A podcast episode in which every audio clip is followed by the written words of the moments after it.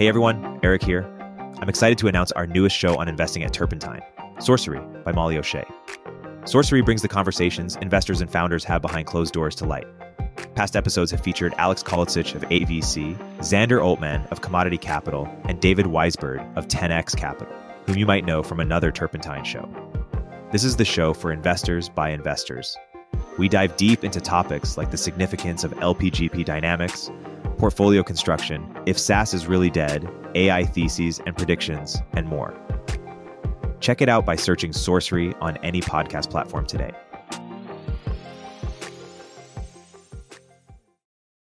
I think people are interested in ideas tend to think ideas are important. My sort of study into wokeness shows that it's actually often not ideas, it's just sort of bureaucratic initiatives or responding to a certain election or trying to get voters in some way. It leads to this law that leads to this like industry popping up, and this industry sort of justifies uh, what they wanted to do in the in the first place.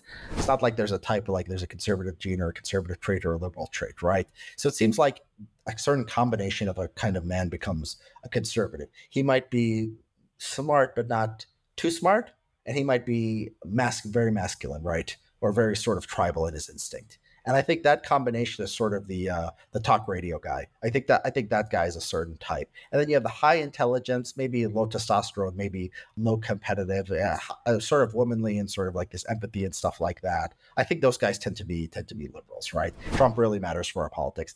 I think he's gonna probably the most likely scenario is he uh, wins a nomination probably loses the general or he might win. If he loses the general, I think he's the nominee in 2028 and probably 2032 and, and probably indefinitely. He doesn't die?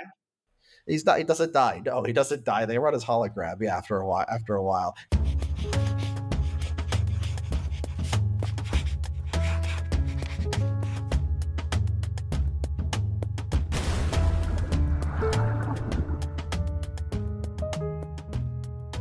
Today's episode is with writer and political scientist Richard Hanania. Richard is one of the leading intellectuals whose voices and opinions make it to the mainstream, though he himself may not be a household name. He has a new book titled The Origins of Woke Civil Rights Law, Corporate America, and the Triumph of Identity Politics. Richard sat with me for a wide ranging, extended conversation where we discuss conservatism, diversity, and the history of the culture wars. Let's get right to it. Here's Richard. Richard, welcome to my podcast. Thank you for joining. Glad to be here, Erik. Thanks for having me on. So, Richard, for for my friends who may not be familiar with your work, when they ask me, "Hey, what what's your great intellectual contributions?" I typically point them to a few things. One is your your wokeness as civil rights uh, piece or kind of series, and and your kind of origins of wokeness, your upcoming book, which, which we'll talk about. Then also kind of the psychographic profiles, you know, leftists and rightists, or liberals and conservatives. Uh, the you know liberals read more, conservatives watch more TV. Uh, conservatives are uh, you know, more immoral, lower IQ. no, that's a little bit. That's a little bit of a uh, know. you know exaggeration. Sometimes I enjoy myself. I know, I know. Um, and then also kind of your um, analysis of kind of the gender dynamics and how that influences, um, you know, sort of uh, how dysfunction in organizations or, or, just how things have changed in in politics or or uh, in everyday life. Um, and you had a piece on, you know, on on on, on women, uh, women's tears wins in the marketplace of ideas that is also a playful uh, phrase, but um, you know gets at some some real things there. Do, do you identify with those as your greatest contributions, or, or what would you add to that? Don't don't be immodest. Yeah, I think the wokeness stuff. I think I said something new and important, and that's why I'm, I'm writing a book on the on the topic. Um, you know, greatest intellectual contributions. Yeah, I think that's it. Yeah, I think a liberals read, conservatives watch TV is something new. I think it's something that sort of strikes people as intuitively correct, but I, I think I put my finger on something that's sort of a constellation of things that sort of people understand, but nobody sort of put in one place and gave like a pithy, you know, phrase to and collected all the evidence. Uh, the thing that originally, um, uh, my first piece to get wide circulation was uh, "Why is everything liberal?" Uh, I am, you know, proud of that one. Um, I think it does explain a lot about our modern world. Yeah, I mean, I've done foreign policy stuff. I have a foreign policy book. Um, you know, it's it, it's okay. I think it teaches you something about American foreign policy. Definitely, it hasn't got that much attention, but you know, that's that's another. You know, it's also up there. And so, yeah, I write a lot of different things, and people, you know, you know, sometimes they like really obscure pieces or they like the popular pieces. So, you I'm glad whatever you know whenever I can have influence. Yeah, and the the TLDR of the foreign policy was that you you know use sort of the public choice theory that we you know use to analyze kind of domestic um, dysfunction among governments and you applied it to our foreign policy apparatus. Is that is that right? Exactly. Yeah, I think it's uh, useful. I mean, people maybe it's not that surprising to people who are not uh, like you know scholars of international relations, but I think people who are closer to foreign policy sometimes you know have had that sort of their uh, minds sort of warped by the conventional ways of thinking about these things. And I, you know, I think that a lot of IR theory has sort of led people astray, and people who are not, you know, international relations spe- specialists might have never, you know, never been, uh, you know, uh, taken in that direction in the first place. So some of them just, you know, might not be that surprised. But for people in the field, uh, I think it's, I think it's a useful contribution. So uh, Vivek uh, Ramaswamy, and we'll get into Vivek mania in a bit. A bit. He came on the he came on the podcast, and he he said that he was enlightened by his conversations with you in terms of how he's thought about uh, the origins of, of, wokeness. Originally, he sort of kind of implied that it was this sort of uh, you know implicit or emergent pact that corporations made to kind of appease activists without sacrificing profits. And thanks to conversations with you, has has seen how actually it's more fundamentally rooted in um, kind of law that stems you know stems back a few decades. What why don't you add some nuance to what what you what you perceived as his interpretation and uh, you know what what what is the actual reason in your case? Yeah i mean i was you know very impressed with the you know uh, uh from what i've got to know um, from how i've got to know vivek i mean just from you know, him personally. I i think you know we when we um, started to get to know each other was like slightly after i'd written an american affairs uh, review of his book which wasn't you know which wasn't a positive review it was a very you know negative review. I felt a little bit a little bit bad about it. Um, but he reached out and you know we talked about it and you know we we discussed the issue and we both cared about the issue and um, you know he was really open to the critiques. A lot of open to like a lot of things I was saying.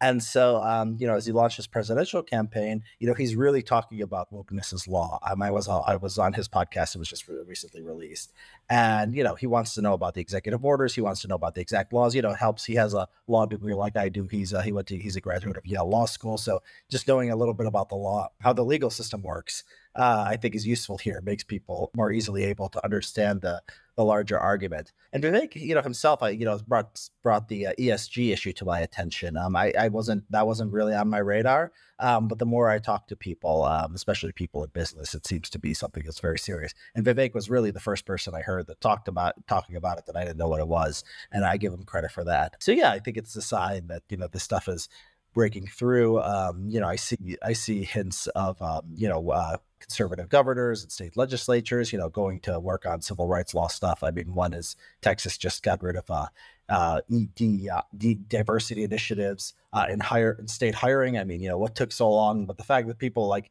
you know like 10 years ago like diversity was just like it was just like you know corporate you know it was corporate uh it's just like you know just nothing it was just seen as like fluff language nobody saw it as like anything sinister and the strength of what's happened in the last like you know three three years three or four years is it's really become politicized. Now if you say you know we're into diversity in our corporation it's like saying you know we're pro-choice or we're for higher taxes. Like nobody would have seen it as okay this is a this is a left-wing position. You're you're you're coming down and saying we're you know with half the country and we're against half the country. Institutions generally don't want to do that. They'll do diversity if it just seems like oh it's something that everybody agrees with and nobody can be uh, against. But uh, the politicization of the con you know the concept i think has been you know something that's happened the last few years, and I think it's a positive development. Positive development in that there, there's pushback to it. Exactly, exactly, yeah. Because if it's if it's apolitical, if everyone just likes diversity and it's just seen as like you know baseball apple pie, you know, um, then it's, it's, nothing's gonna nobody's gonna push back on it. There's gonna be corporations aren't gonna think twice, right? It's like recycling or something, right? Recycling isn't really seen as that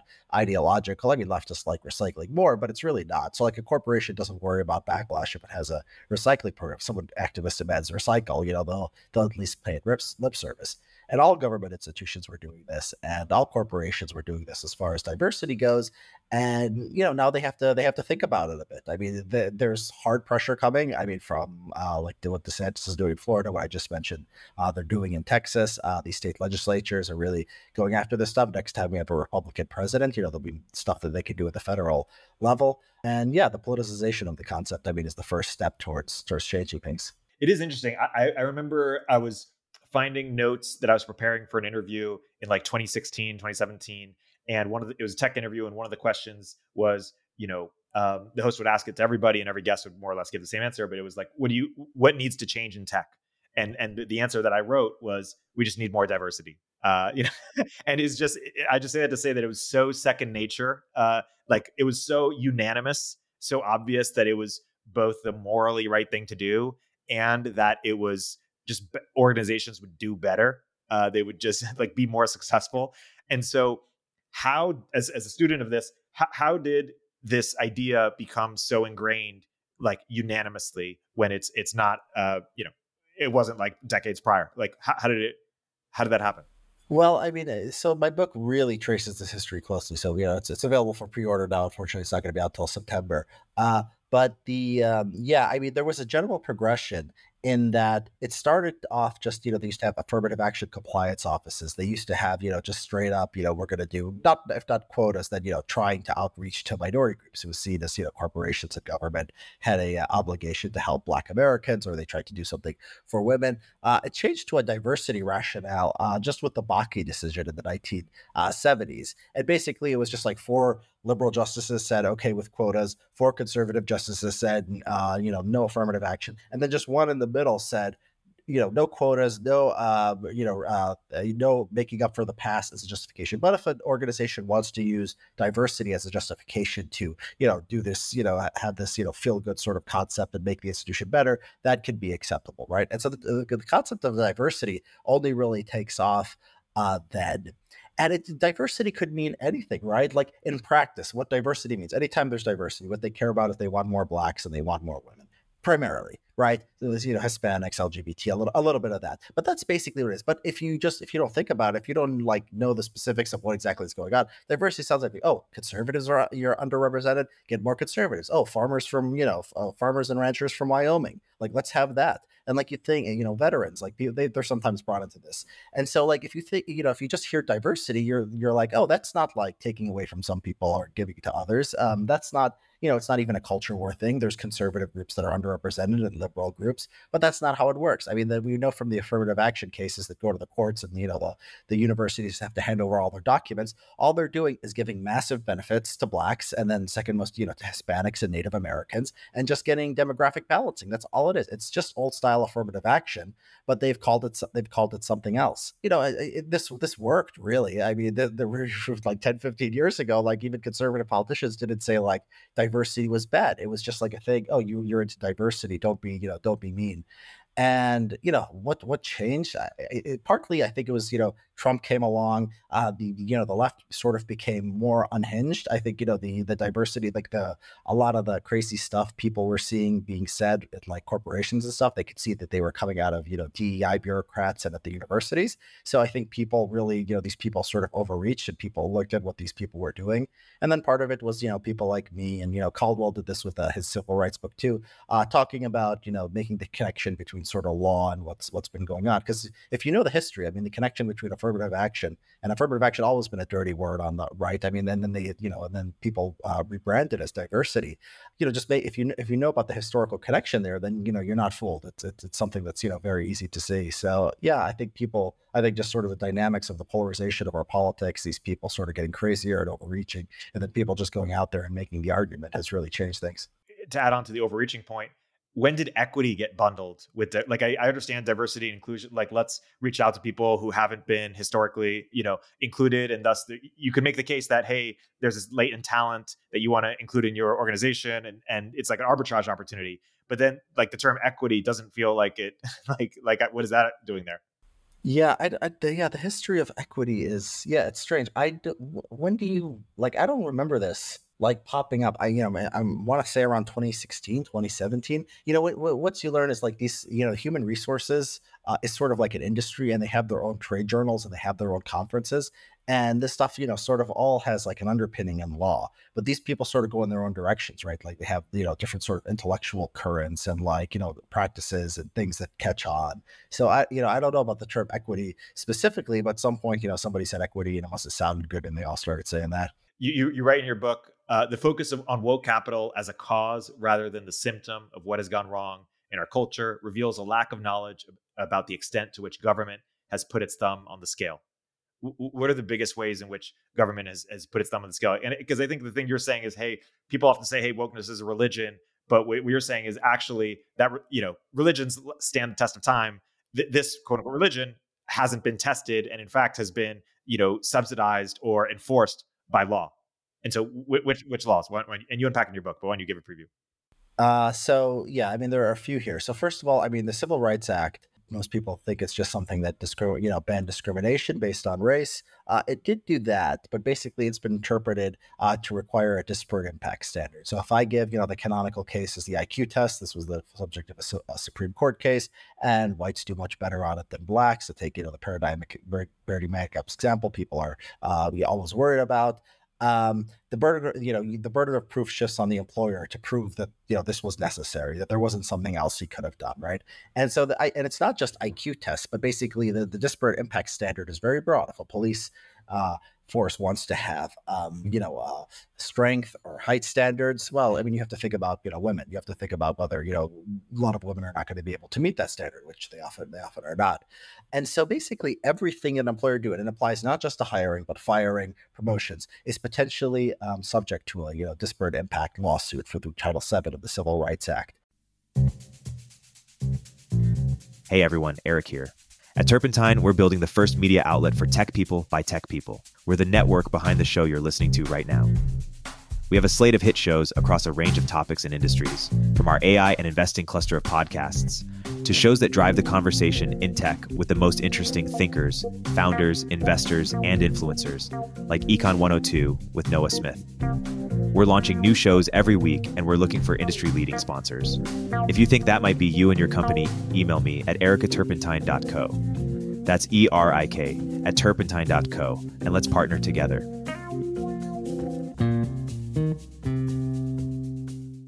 Um, when Elon Musk uh, fired a bunch of people um, on uh, Twitter early on, there was an article in some uh, newspaper, like New York Times or Washington Post or something, where they said, you know, they reported that from within Elon's ca- Elon's camp or within Twitter, somebody said, you look over the list to make sure, you know, they weren't having a disparate impact of the engineers you fired, right? Were too many of them, you know, women or, or minorities, and apparently, you know, Musk, to his credit, just brushed them off, right? There's this, there's you know, discretion here, and and actually there is a there is a lawsuit. I don't know what happened to it, but there was uh, shortly later uh, announced a lawsuit over these firings. So you know, Elon Musk can tell them to you know to, to buzz off, but you know, most uh, employers, you know, are not, and this applies to you know, the Civil Rights Act covers, you know, every basically every employer, I think 15 or more uh, employees. So anything anything of substantial size, you know, if you have one or two employees, it doesn't apply to you. But for for uh, most employees of any substantial size, uh, they do have to deal with this stuff. So there's a disparate impact standard. There's massive um, affirmative action within government uh, too. If you look at the demographics of, you know, the go- federal government, I mean, minorities do very very well, particularly blacks. I don't know if other minorities even do that well. Um, but there's you know massive affirmative action in They got rid of the civil service examination um, in the uh, uh, in the late 1970s, um, in the early 1980s, because it had a disparate impact. They never replaced it. Basically, government now hires just you know sort of sort of at random, and you can't fire them. Um, you know, there's there's a bit about that in my book too. Uh, so you have that. Um, you have um, the government uh, affirmative action and government contracting. If you're a government contractor, not a small group, uh, government contractors uh, include about 25, you know, they hire about 25% of the American workforce. So a quarter of the workforce, you're required to have um, affirmative action. And they spell out exactly what that means, divide by races, look for, uh, you know, underrepresentation, uh, try to correct those underrepresentation. they you know, has, has grabbed onto this and said he's going to do something about this, you know, his first day in office. Uh, so there's another one. And then you have, you know, harassment law too. So people who are worried about free speech. You know, your your employer. It's not just the employer that can discriminate. Other employees can uh, discriminate, and the you know the discrimination can be things like making the wrong jokes or you know, anything that's called racial harassment. Uh, there's a professor named uh, Eugene Volokh at the UCLA who points out that the standard says isolated cases cannot be, you know, a, uh, a reason for a lawsuit, can't create a hostile work environment. But basically, an employer just has no discretion other than uh, to basically ban anything that might offend anybody because you can't control every you know employee, right? So it's like you can't tell an employee you know you can make jokes as long as everyone else is not making jokes. That's not a, that's not a, a reasonable standard. So the Equal Employment Opportunity Commission, uh, based on this harassment standard, uh, comes in and says. Um, you know, if you if if you're in any doubt, leave it outside the office. I mean, people are so like, oh, this threat to free speech is new. Like, no, I mean, corporate HR product of government regulation um, has been there for a very long time. Now they're shutting down, you know, speakers at universities, but like, you know, like you just as a small businessman just wants to have a business and have whatever culture you want, have your friends and you know make jokes or whatever. Uh, that's basically you know that's basically illegal. And so yeah, you have the disparate impact standard, affirmative action contracting, uh, harassment law. There's there's tons of others. I mean, I, I, highlight these as the main ones. I mean, there's you know uh, uh, small business loans that go to uh, uh, certain that are set asides for certain minority groups. Um, there's, you know, sometimes direct pressure, like, you know, the insurance industry will go testify to Congress and they'll want something done. And then Democratic law- lawmakers will start grilling them on why don't they have enough, you know, blacks in positions of leadership or power, right? It's just sort of this informal sort of nudge to, you know, to get them move them in the right in the right direction before they can get something.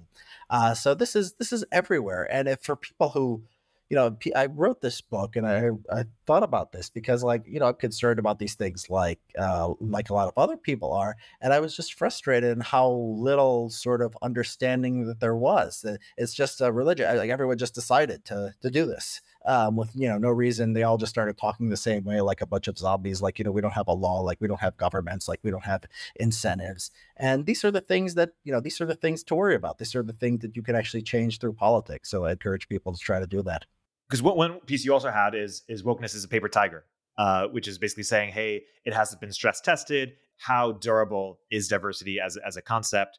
And you know, some people will bring the critique, like they'll critique um, kind of what Christopher Rufo is doing in um, with critical race theory or, or some of the the you know other stuff, and they'll say, hey, you could change the law, but if you don't change kind of hearts and minds, like they're st- they're going to do the same thing and just call it a new name one, I'm curious if you're sympathetic with that critique of the Rufo school, and and two, like why wouldn't that apply here? Like diversity, at least in my industry, tech, it seems pretty deep rooted.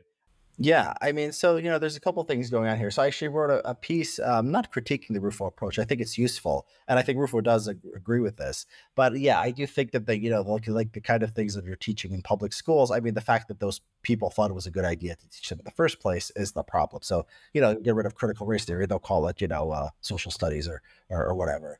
Um, and that's why I'm a big I'm a big uh, believer in school choice. I mean, I believe in I believe in markets. Um, I believe that you know the markets will generally reflect what people's preferences are, what people are comfortable with. I think competence is a thing. So yeah, the school issue, you know, I, I believe in you know I believe in giving the choice to parents. The parents cannot possibly private institutions are more responsive than public institutions are, of course, uh, because you know you could take your money, you could go elsewhere parents are not as liberal as you know labor, uh, you know organized labor or these other uh, you know the sort of education uh, uh, establishment, education industries, education schools. I mean, just a lot of crazy things, and people don't have to listen to them, right? If they don't want to, if they don't have governments, if they don't have government schools, or they have choices uh, for educating their children outside of government schools. And then, you know, and, and so like I, I, you know, I think a good example here is um, uh, I've been talking to people about this a little bit about about Hollywood movies. You know, Hollywood movies are subject to a to a market test, right? And they're not really as woke as, say, the kind of you know the you know the academic departments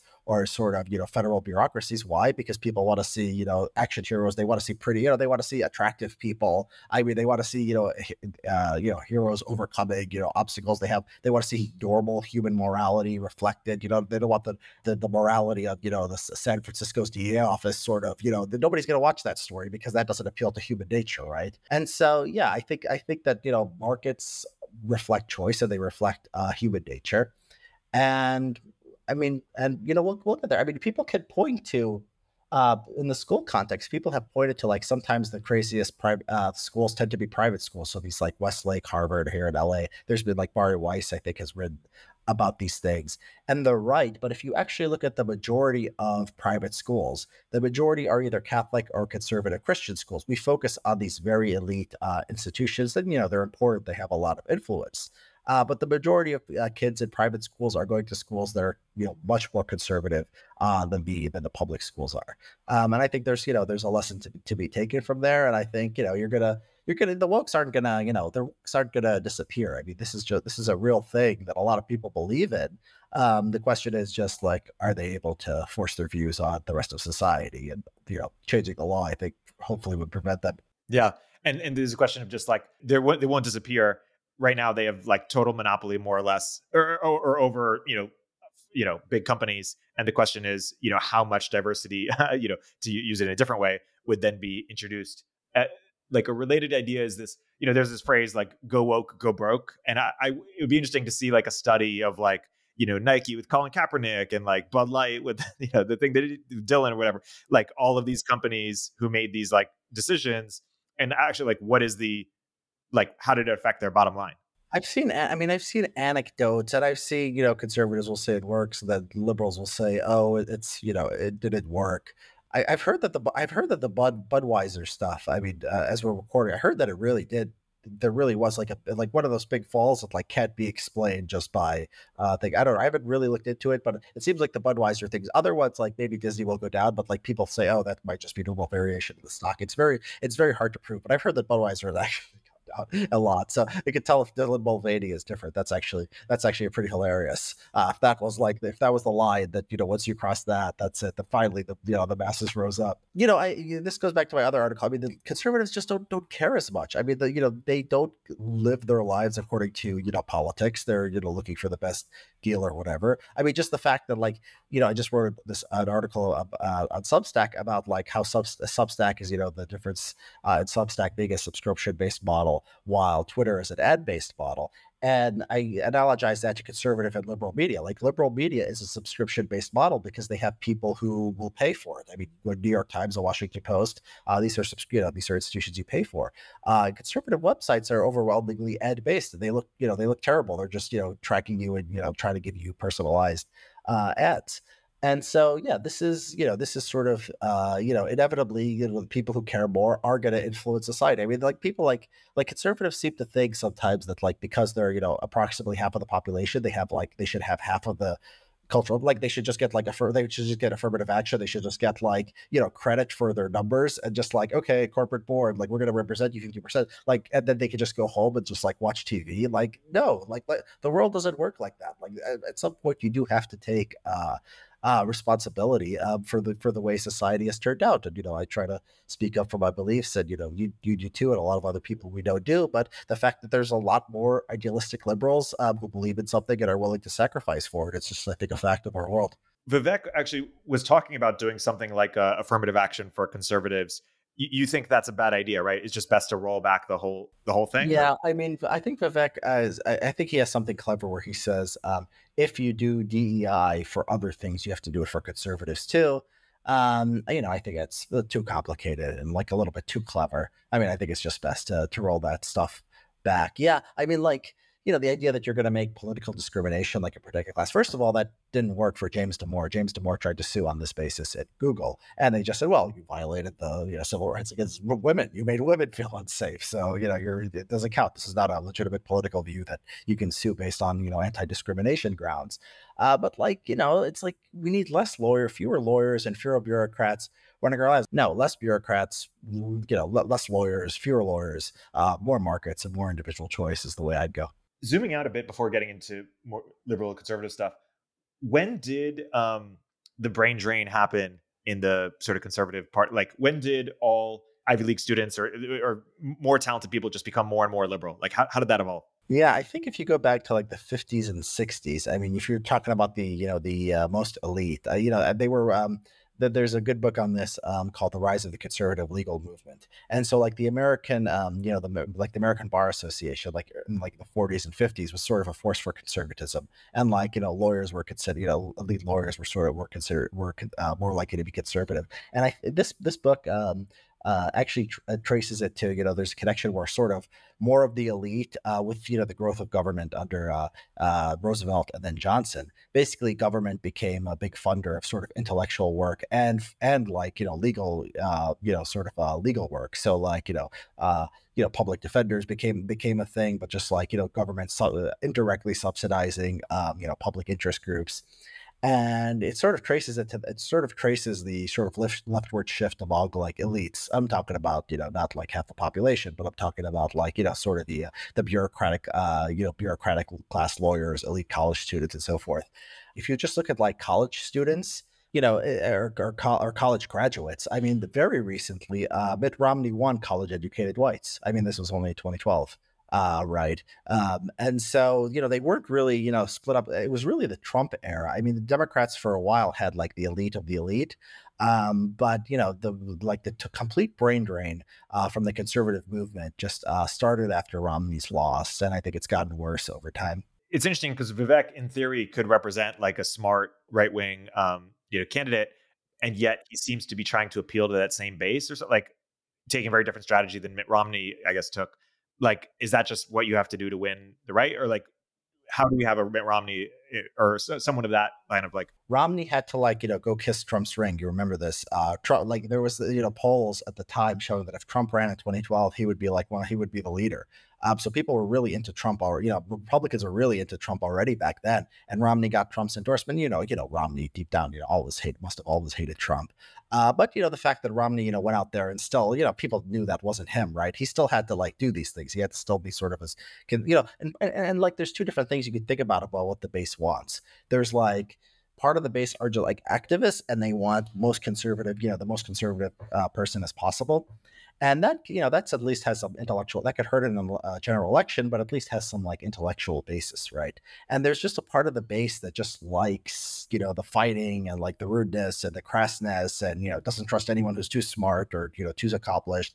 And you know that's part of it too. And i think that latter you know i think like 12 years ago, I think when Rom, or, you know, uh, or when Romney was running, you know, 11 years ago, I think there, eh, you know, I think that it was like the ideological people, the Tea Partiers. I mean, this was what the Tea Party movement about. It was like a serious ideological movement. I mean, it you know it had beliefs. It it wanted to primary when it wanted to primary someone, it was because um, it was because they voted the wrong way. They wanted too much government spending. Now, you know, there's primaries in the Republican Party. They're just over. Do you worship Trump enough? Right? Do you think the 2020 election was stolen? It's really not about uh, not about the issues in that way. I think this. So it was a gradual. It was a you know it was a gradual process. I think it probably started. The, uh, you know I think I'm a little bit of a tech determinist uh, on these things. The the rise of um, uh, AM radio. Uh, there was the uh, you know Rush Limbaugh in the 19 in the 1990s and people like that. Uh, Gingrich, you know, sort of rode that wave wave in 1994, and then Fox News comes out um, just a few years later uh, in the late 1990s, and then you have okay TV and radio like and then and then conservative just conservatives are just you know very good at producing info infotainment and infotainment is not you know it's, it's, it can be used for issues. It can be used to like you know make sure someone is uh, uh, ideologically you know staying close to what the base wants. But you know it's become over time more personality based. So this was like you know the, the obsession hate the obsessive hatred about Bill Clinton. I mean the the going trying to get him for the uh, Monica Lewinsky stuff. I mean that's that wouldn't have happened in the 1980s, and it wasn't because of his ideology. I mean Clinton was a you know a Democratic president, but relatively moderate, and they just hated him like you know just like you know he was like you know the you know he was the devil incarnate. And like why was that? I mean I think it was just sort of this uh, this dynamic of sort of talk radio and then cable news coming along and sort of you know deranging the right, and then you had like 9 9-11 and then for a little while you know conservatives sort of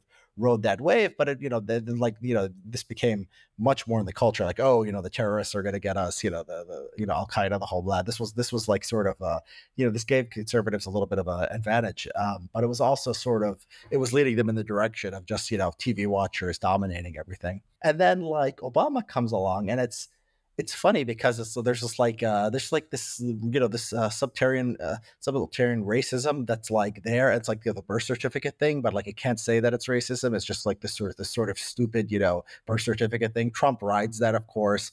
Um, the Tea Party with the ideological stuff comes in, and then Romney, you know, the Romney wins. He has to appeal to these people, but he's still Mitt Romney. And then in 2016, sort of just like you know the the TV watchers and the you know the cable news people, that just t- that just takes over because Trump is one of them. I mean, Trump is a better, you know, uh, would be a better talk show host, was a more successful talk show host than any of these guys were. And sort of the party and sort of conservative media and what it was just just merged at that point. I assume you you would say that, you know, you can't win an election or you can't have like durable power without having like some high IQ, you know, mind share. So if you were in charge of sort of, you know, Republican strategy over the next like decade, I, would assume that would be part of your goals is to uh, regain some of that mind share. Is, is that true? And if so, how, how would you go about doing that? Yeah, I think so much of it is is style as much as it's substance. I mean, the Trump, it's not his, you know, Trump was per- perceived in the uh, among voters as like the most moderate Republican, you know, uh, candidate, right? He was seen, you know, the I think he governed with pretty conservative direction, but in 2016, you know, he talked about, you know, protecting entitlements. He still talks about that. Um, you know, he talked about, you know, trade, you know, the trade these sort of left wing positions, and so it wasn't like Trump was so conservative he made everyone come out to be liberal. It was just that Trump is, you know, Trump is Trump he's you know he's he, he has gold toilets and you know he has you know super bottle wives he trades in every few years and he loves McDonald's and you know he's rude to people and he's racist. I mean uh, this just you know this just drove you know liberals and uh, you know people who like to see themselves as part of polite society that drove them uh, up the wall.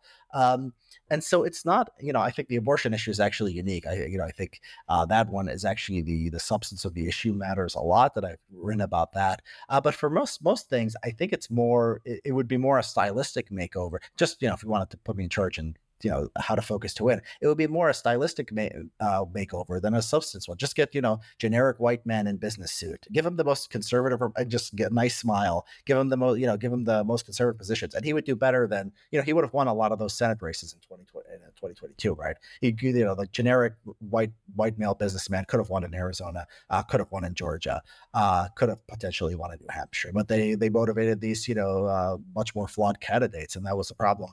And then the flaws are, you know, the focus on the stop the steal, which is stupid, and then also pro pro life, which is just as you've written about. Well, yeah, but it's it's not even those. Even if they had opposite position on those things, like Herschel, I mean Herschel Walker's like illiterate. I mean, it, it doesn't matter what it's. I mean, people can see that this man has problems. I mean, this man hears voices. He has all these you know baby mamas that he pulls guns on. I mean, it's just a, a you know a, you know this is this is beyond issues, right? It didn't stop John Fetterman. Uh, yeah, I mean Fetterman. I mean Fetterman wins. Oz is interesting. I, I, was actually thought I thought Oz came across as not that bad, but somehow you know it, it didn't work. Um, but I think yeah, Blake Masters. I think people you know I think he's he appeals to uh, sort of uh, a lot of intellectual right wingers. I don't think there's any evidence that you know what he was uh, you know what he was arguing for appealed to the uh, uh, to the broader electorate. Um, and then you know, uh, uh, New Hampshire. I mean, New Hampshire too. I mean, uh, yeah, I forget I forget his name, but this guy was another one into you know the uh, the election the election stuff. Yeah, the election stuff doesn't help. I mean, the the pro life stuff doesn't help, and the election stuff uh, doesn't help. But a lot of these people just were sort of you know, there's a good analysis. Uh, there was some good analysis. 538 showed that the like a good predictor of winning elections is having held previous office. So politicians who have so a lot of these people were first time candidate. Greg Masters was Herschel, uh, Herschel Walker's was Dr. Oz was, and you know, somebody who's like eh, somebody with that background is much less likely to win an election than someone who's been like the leader of the uh, state senate, right? These are the people that like McConnell would like to uh, would like to nominate. And I don't know why. Like there must be some skill in politician. At least those people have proven that they've uh, that they have those skills, whatever those skills are. Like it's not like me or you can sit here and say, "Oh, Blake Masters is a good candidate," and this guy is not a good candidate. You know, we and you are not the average voter. I mean, you know, most people who talk about politics are not the average voter. We're just going, you know, off of our instincts. Um, so I think you have to sort of you sort of have to uh, uh, be be uh, a bit humble here and just sort of know that stylistically, what you think might sell is not necessarily what's going to sell, and you should probably be looking at people's tracker. Yeah, there's a question if if sort of the era of Trump and just the era of the internet um, and how people build audiences can ch- changes the game in the sense of like. I, I know this is kind of even silly to mention, but if Mr. Beast was like, you know, 12 years older and had the same following, you know, could he like rally people to vote for him? Or is it like could celebrities actually win? Like I wondered about that. So yeah, I think on the right there was an opening for it just because it's it became like a movement about personalities in the media. was Sort of, uh, it was like that. Yeah, like The Rock or Oprah or I don't know one of these. Yeah, I'm surprised none of them gave it a shot. Dr. Oz sort of did, and it didn't work out great. I mean, he was you know he's not at Oprah level, but he's a you know he's a pretty famous celebrity.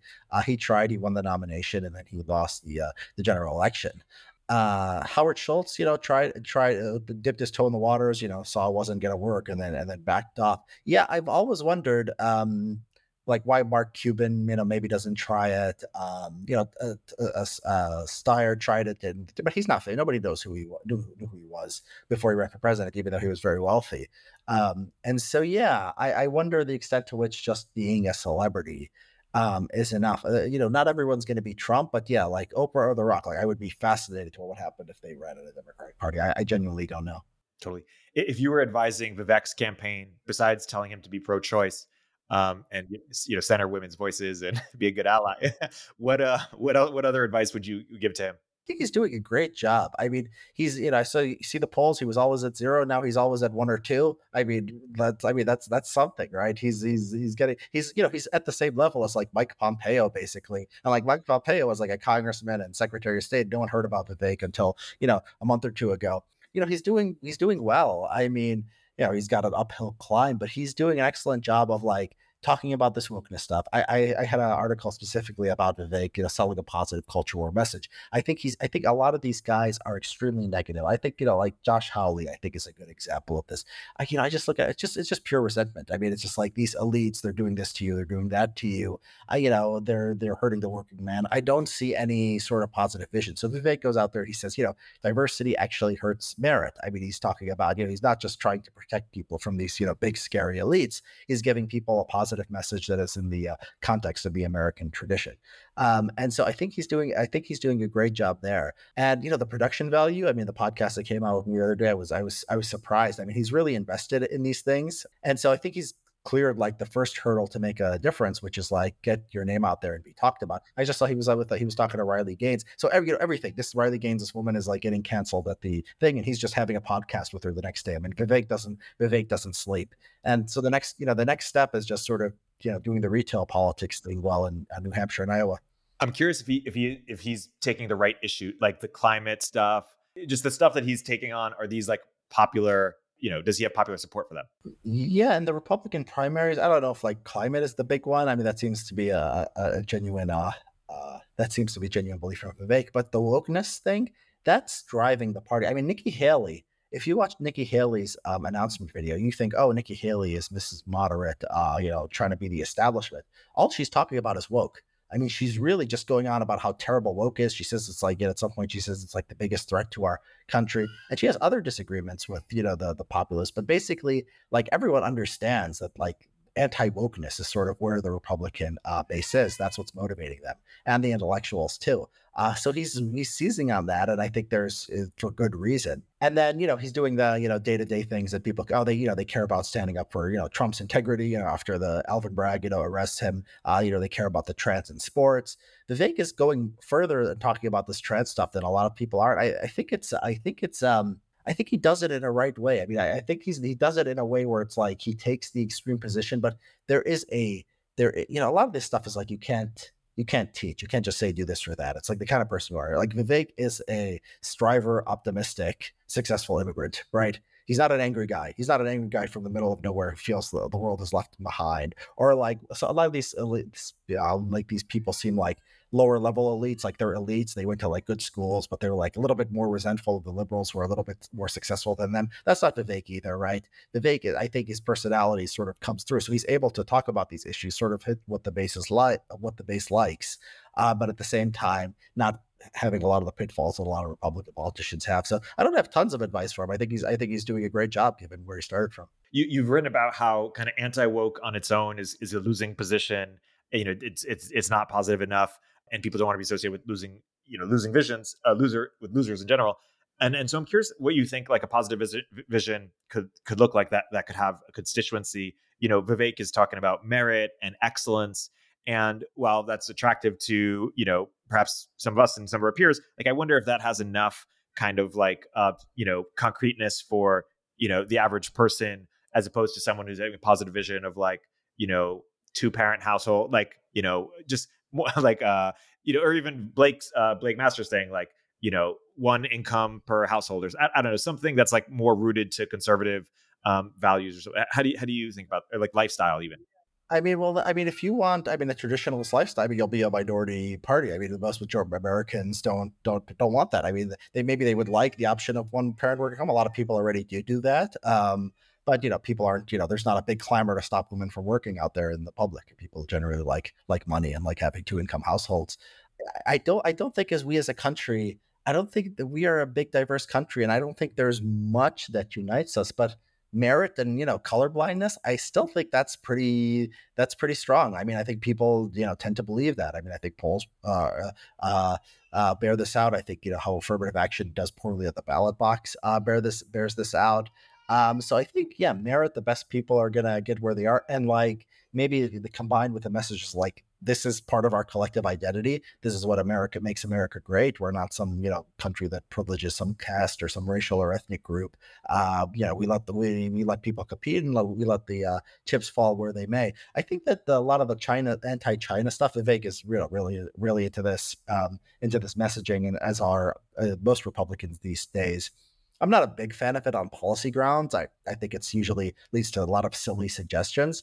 Um, but you know, if to the extent that people need something like, oh, we'll be mer- you know, we'll be meritocratic and we'll have a successful free society, and that will beat you know the kind of communist Chinese who are coming with us with their with their balloons, which you know I'm not I'm not particularly scared of. But uh, you know, to the extent people do need something, I think maybe you know, communist China as a punching bag might work. You you, you mentioned um, you know you're, you're a believer in markets, and I do wonder if we were able to repeal, and I, I think you you said that you know a, writ, wrote about how a president could actually you know issue an executive order or repeal an executive order that could have a major impact. We'll get into that in a bit, but let, us say that some of the laws that were sort of tilting the playing field were totally repealed.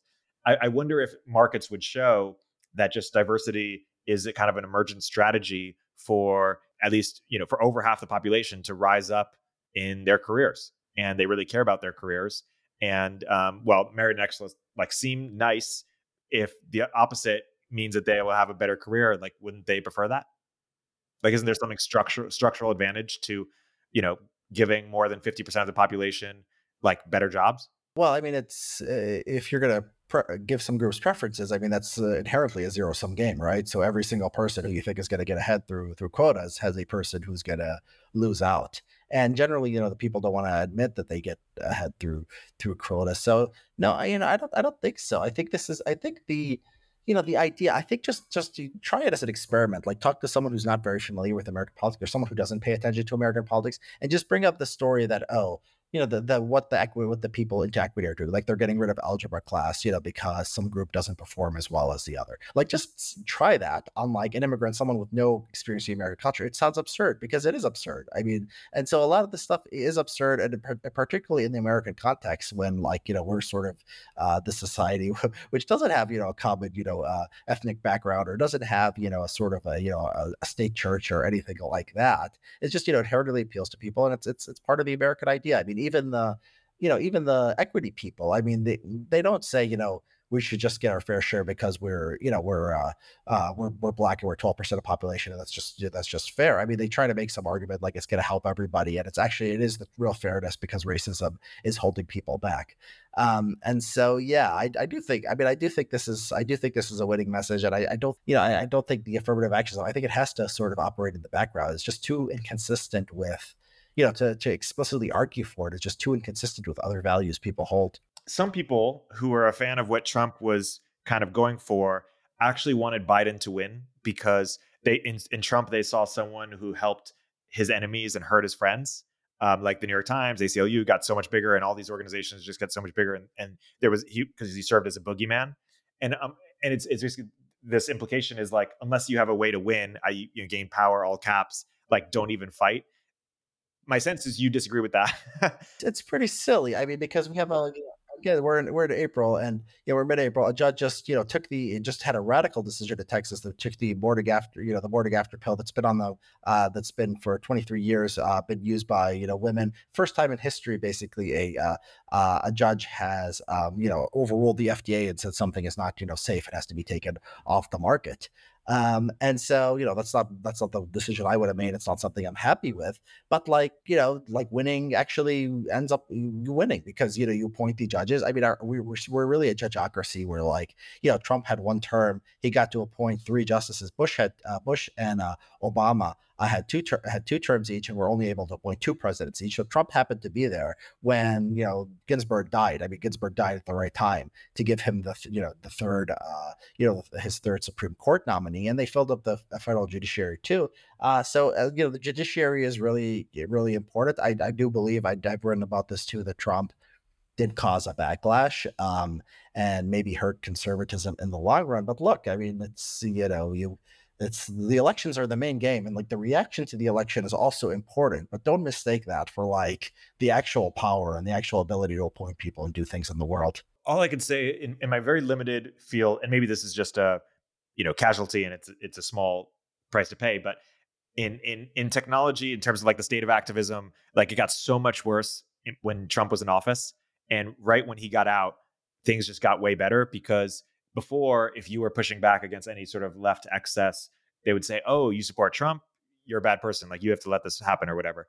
And and after that there was just no boogeyman. And some people wonder if, if Dobbs was actually like a Pyrrhic victory where it creates this boogeyman again where sure you win on that issue and, and for those people they they care about that. Um, I, I, disagree with it. Um, but like does it cement left power elsewhere by creating this boogeyman and thus you should like pick and choose which victories you you want to have and make sure that they're like real substantive enduring victories for your party. Depends on you know your priority list. The people who think abortion, stopping abortion, is the main issue will say no. I, will sacrifice some affirmative action, or I'll sacrifice you know tough on crime policies. I care about abortion. Me or you have a different opinion, so you know all these people will say you know they're they're maybe a conservative label, but you know they care about different things. Um, so yeah, I think you know good good strategy is to push on the things you care about and then not try to um, not try to have your movement hindered by the things you don't care about or the things you disagree uh, with your movement about uh, about that you know tech um, becoming you know less uh, left wing after Trump is gone. I think eh, eh, you know I think what I remember the summer of 2020 was really crazy you know, when you have this like, uh, you know, this outbreak, this frenzy, that can never last forever. So 2019, 2020 was crazy. And just people, you know, that always leads to a backlash. And people can't just maintain this, you know, sense of like craziness like 24 hours a day. They have to, you know, they have to sort of move on at some point. So I, you know, I wonder how much is just, you know, accident. It was just, it was just going to happen. Like George Floyd was sort of the peak. And then things were going to change after that. But unquestionably, look, whether Trump in office or Romney in office is more likely. I, I, have no doubt that Trump in office is much more likely to lead to a, a, backlash and to make society more liberal. I think if you're a Republican, you take either Trump or Romney because you want to win and you want to do things. But if you have a choice between the two, yeah, I think you try to get the guy who's not going to inspire the backlash. If you could rank the priority list of issues that would lead to Republicans winning, you would certainly strike um, abortion off that list because it's a losing issue for reasons you've written about. Um, would would crime be uh, among the first? Like for me, I wonder if like "What is a woman" is like a rallying cry that could uh, you know win popular support. I don't see. I mean, I don't see a lot of evidence because a lot of people are not seeing the trans issue in the way conservatives see the trans issue. They really are seeing there's people with like deep problems and they're complaining and they they feel sorry for them and telling what is a woman? You have a penis. like you know that works for conservatives. I don't know if that like no no, but they, but they have kids and they send their kids to school and if they see enough libs of TikTok videos, they're going to be like, "What the fuck," right? Yeah, I mean, but most people are not watching, you know, libs of TikTok video. I, I don't know. I, I don't know how representative that stuff is. I mean, some of it surely exists, but I don't know if like people are seeing it uh, everywhere in their lives. As far as like, you know, what what's a winning issue? Uh, are you asking me what's a winning issue, or like what I what I care about? Both. I'll start. I guess I'll start with the winning issues. Uh, I think the uh, like we talked about the affirmative action, civil rights law, the Vivek stuff, uh, stuff that Vivek's taken up. I think is right. Yeah, the crime issue. I mean, if you look at, you know, I think politicians generally know, you know, what they're doing. So if you, the New York Times did an analysis of the 2022 midterm, and Democrats were all their ads were on abortion or the majority or you know, the plurality, whatever, that was the biggest issue for them. And for Republicans, it was uh, crime. Um, and I think both sides are right. I think they understand that um, people want, you know, people want their abortion rights and they want to be free from crime, right? Um, I think that's, I think that's, that is the median uh, voter. The thing about the Republicans, though, in running on the crime issue is that there's not a lot well, this is true, I guess, for abortion too at the at the you know at the federal level. Um, although the judges, they you know, it does matter for Senate races uh, you know, the federal government doesn't have tons of control over the crime issue, but you know, the extent to which you can make it into an issue, uh, yeah, I think it's, I think it's definitely worth talking about. That's that's correct. You know, I think they should probably, um, I, you know, I, I think that a lot of this, you know, the entitlement reform stuff, I think Social Security and Medicare are heading in a bad direction. I really care about doing something here, but I, I know it's not, it's not popular you know, my suggestion would be just lie and say you're going to protect Social Security and Medicare, and then and then not do that. I mean, I think that was basically that was Trump to a certain extent. Trump tried to repeal um, Obamacare, and it would have like taken away a lot of Medicaid funding. And this is not this is was Paul Ryan's dream, but it wasn't consistent with what Trump said during the campaign, and just barely you know barely fell short in the Senate.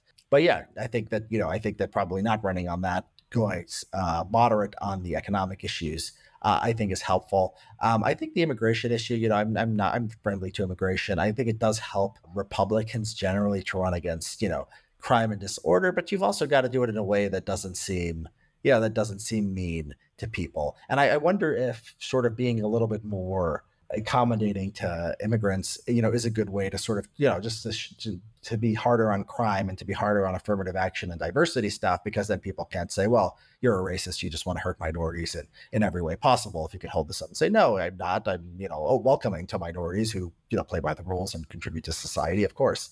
Um, I think that can be helpful, but that's that's not where the base is. The base really wants to wants to hammer immigrants let's touch on crime for for a little bit. You you wrote a piece on on I believe invisible graveyards of crime, and you were referencing you know the I believe it's prime minister or president or, of El Salvador who's taken a very tough stance on on crime as it relates to gangs in his um you know in in his uh, country, sort of maybe implicitly recommending that like maybe something similar or even close or maybe there's something we can learn why don't I let you unpack what you were, were trying to say in, in, that piece and what do people kind of like mis- misunderstand about?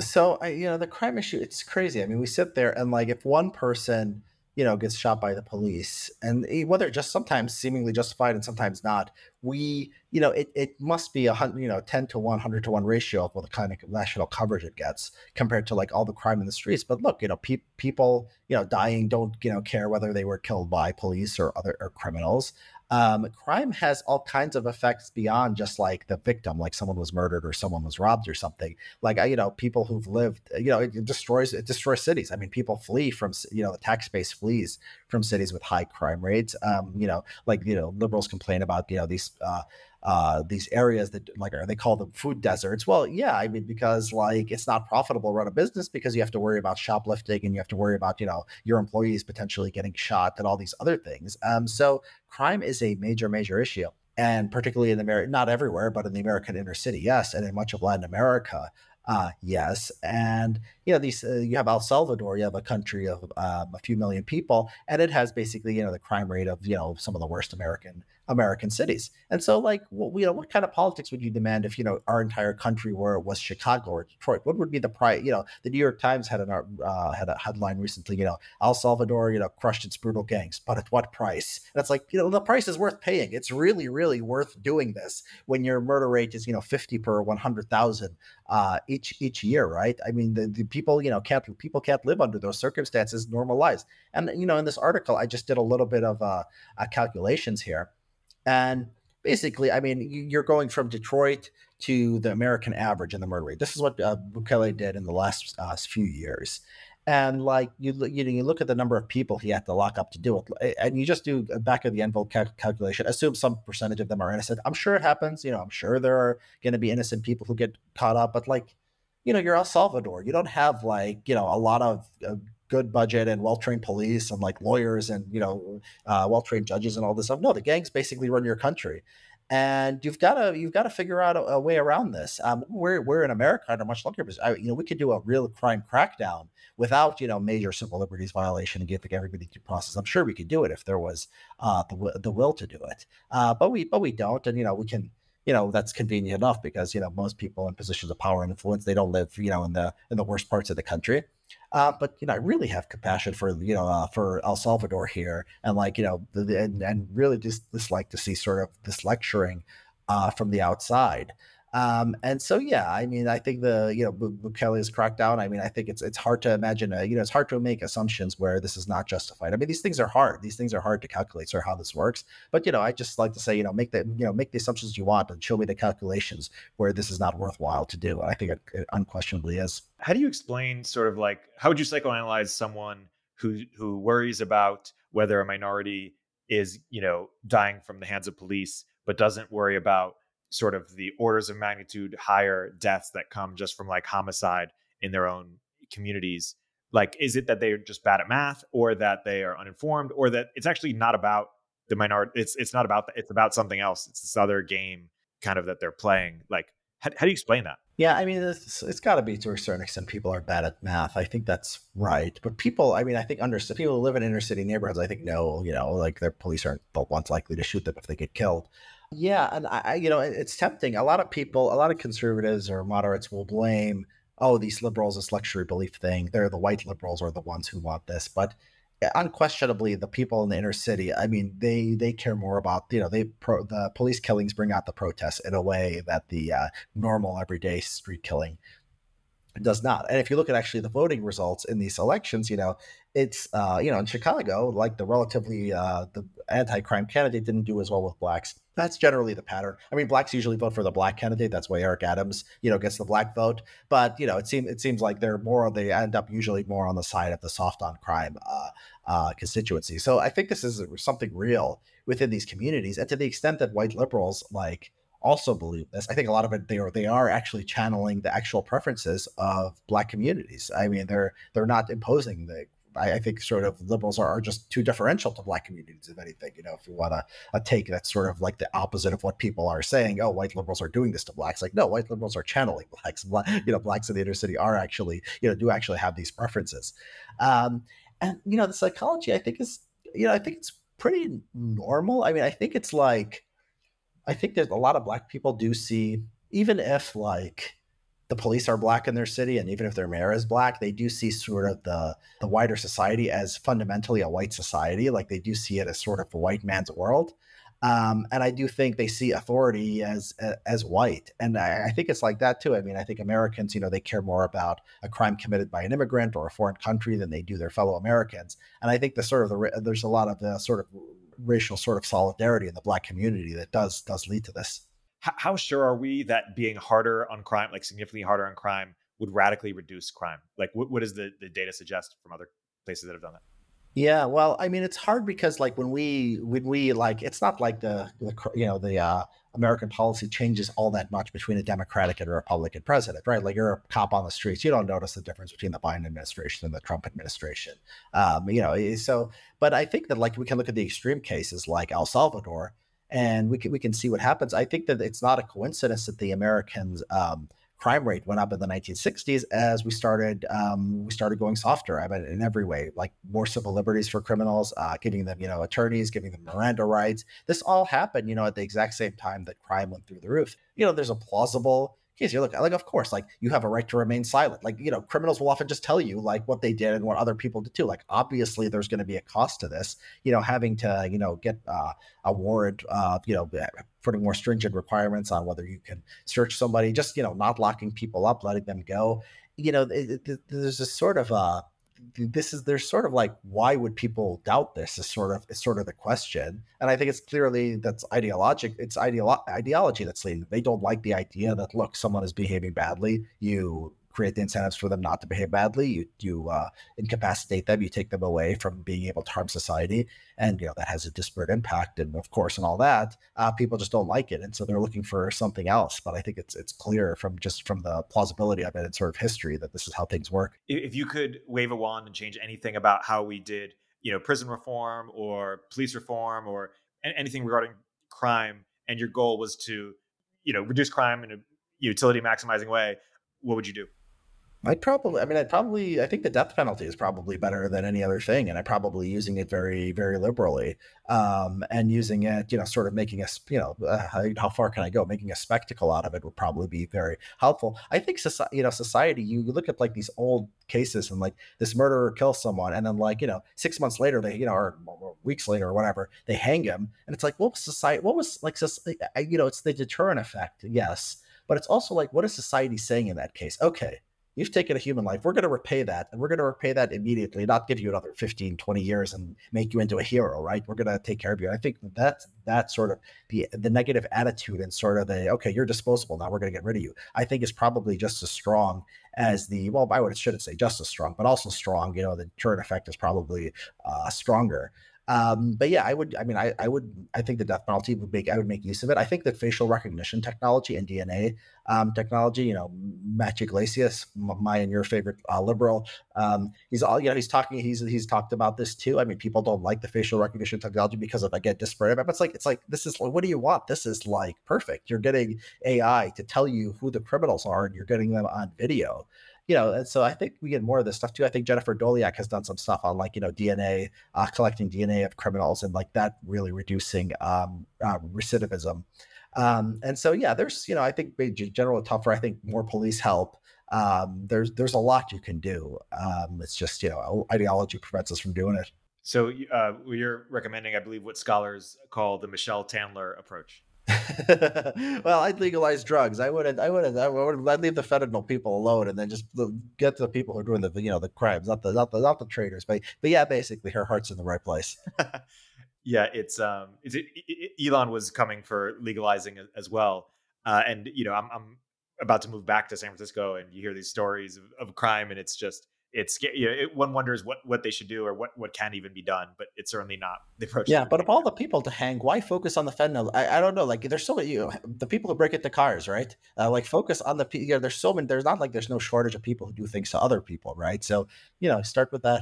Some of our mutual friends, I was talking to them. Uh, they, they said that prohibition actually worked. Like, it actually reduced alcohol. Like, do you think that legalizing it would increase usage? I mean, it's plausible. Yes. I mean, yes. I think, I think, I think that, yeah, I think when you uh, make something illegal, you, mean you know, it's like not like, you know, people are like, oh, you ban guns, people, only the criminals will find a way or marijuana. Like, no, like things that are illegal are harder to find that, yeah. And then not everyone is, you know, not everyone is like, uh, you know, MacGyver, like, you know, being able to find, you know, uh, whatever they need, that resourceful and that, you know, that careful.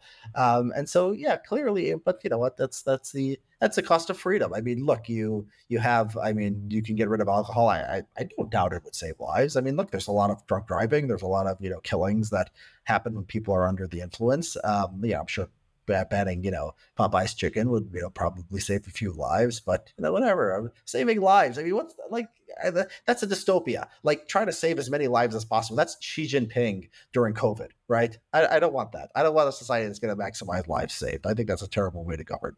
Yeah, you want to society it's going to maximize what? Uh, happiness and progress and and wealth and liberty. Just finishing the loop on the diversity, there was a, a school of thought that uh, said that um, diverse teams do better. You know, Scott Page, I think, diversity difference, stuff like this.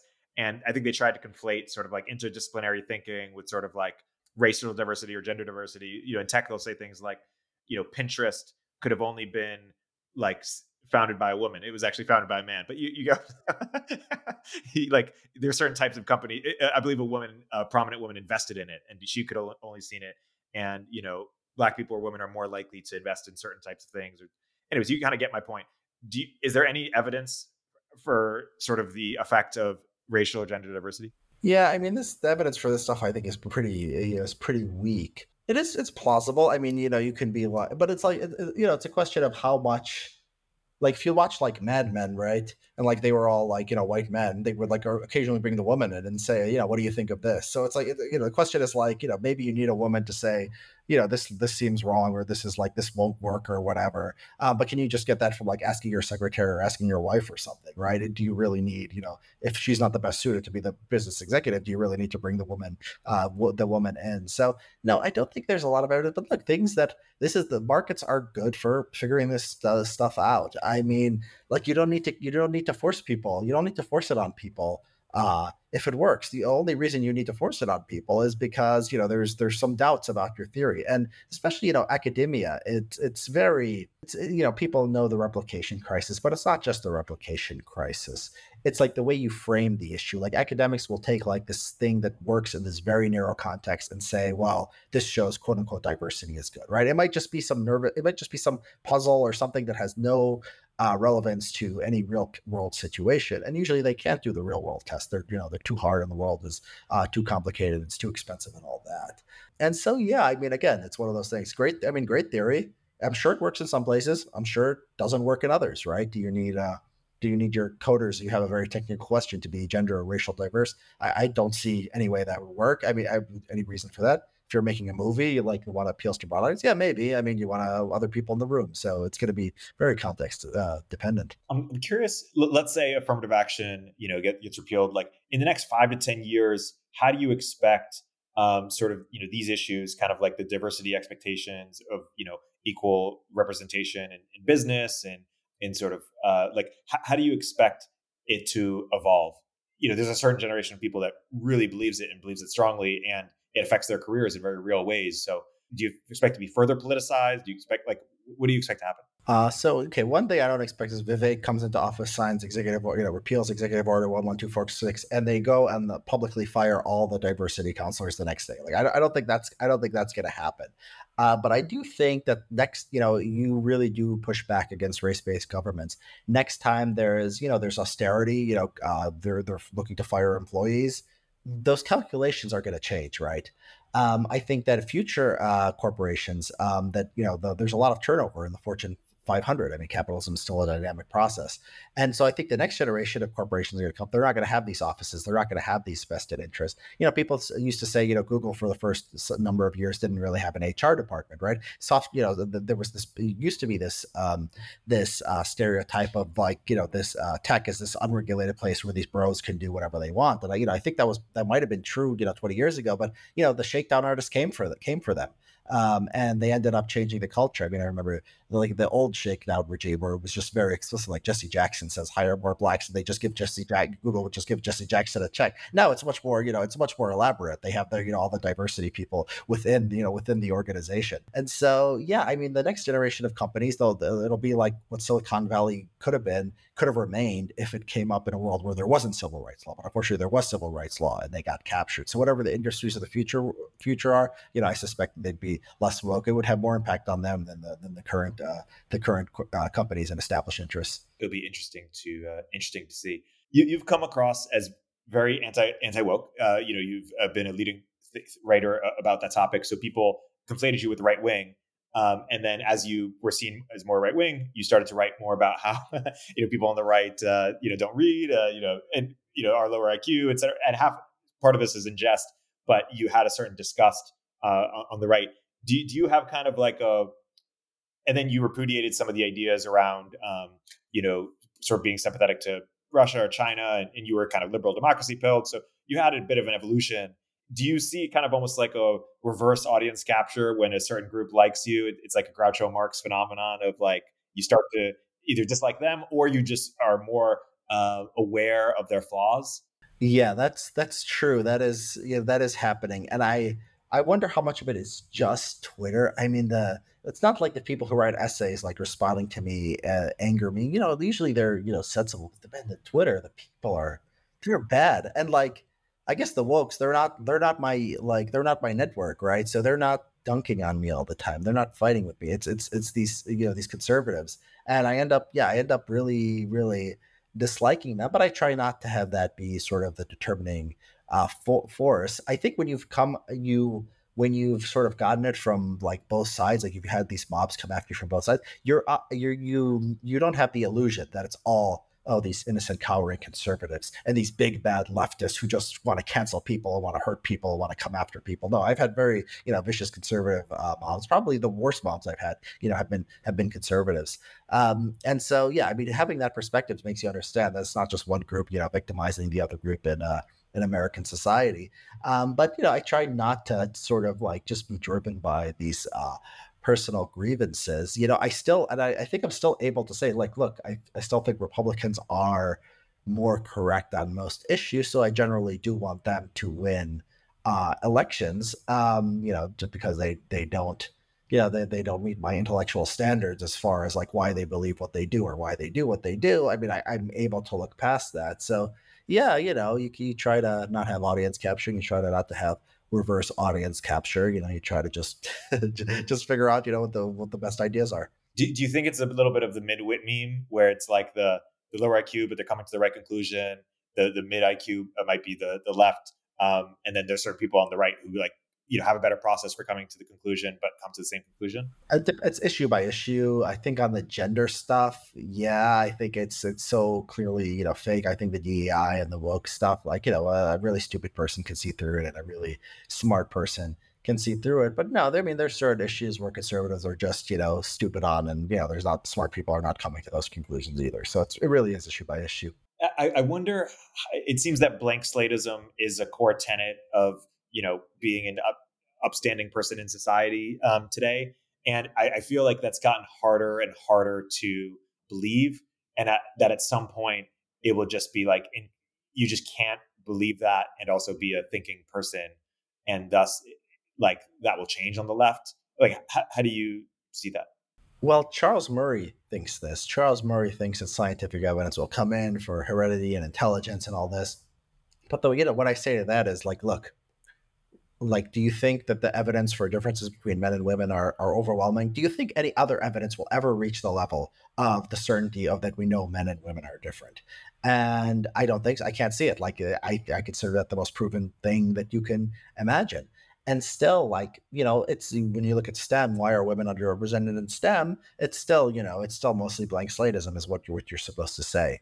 Uh, so no i don't think evidence is going to save us. I don't think any scientific finding is going to come back and say oh we found the gene. Like we already know about chromosomes and we still think you know men and women are are the same and you know when it's convenient.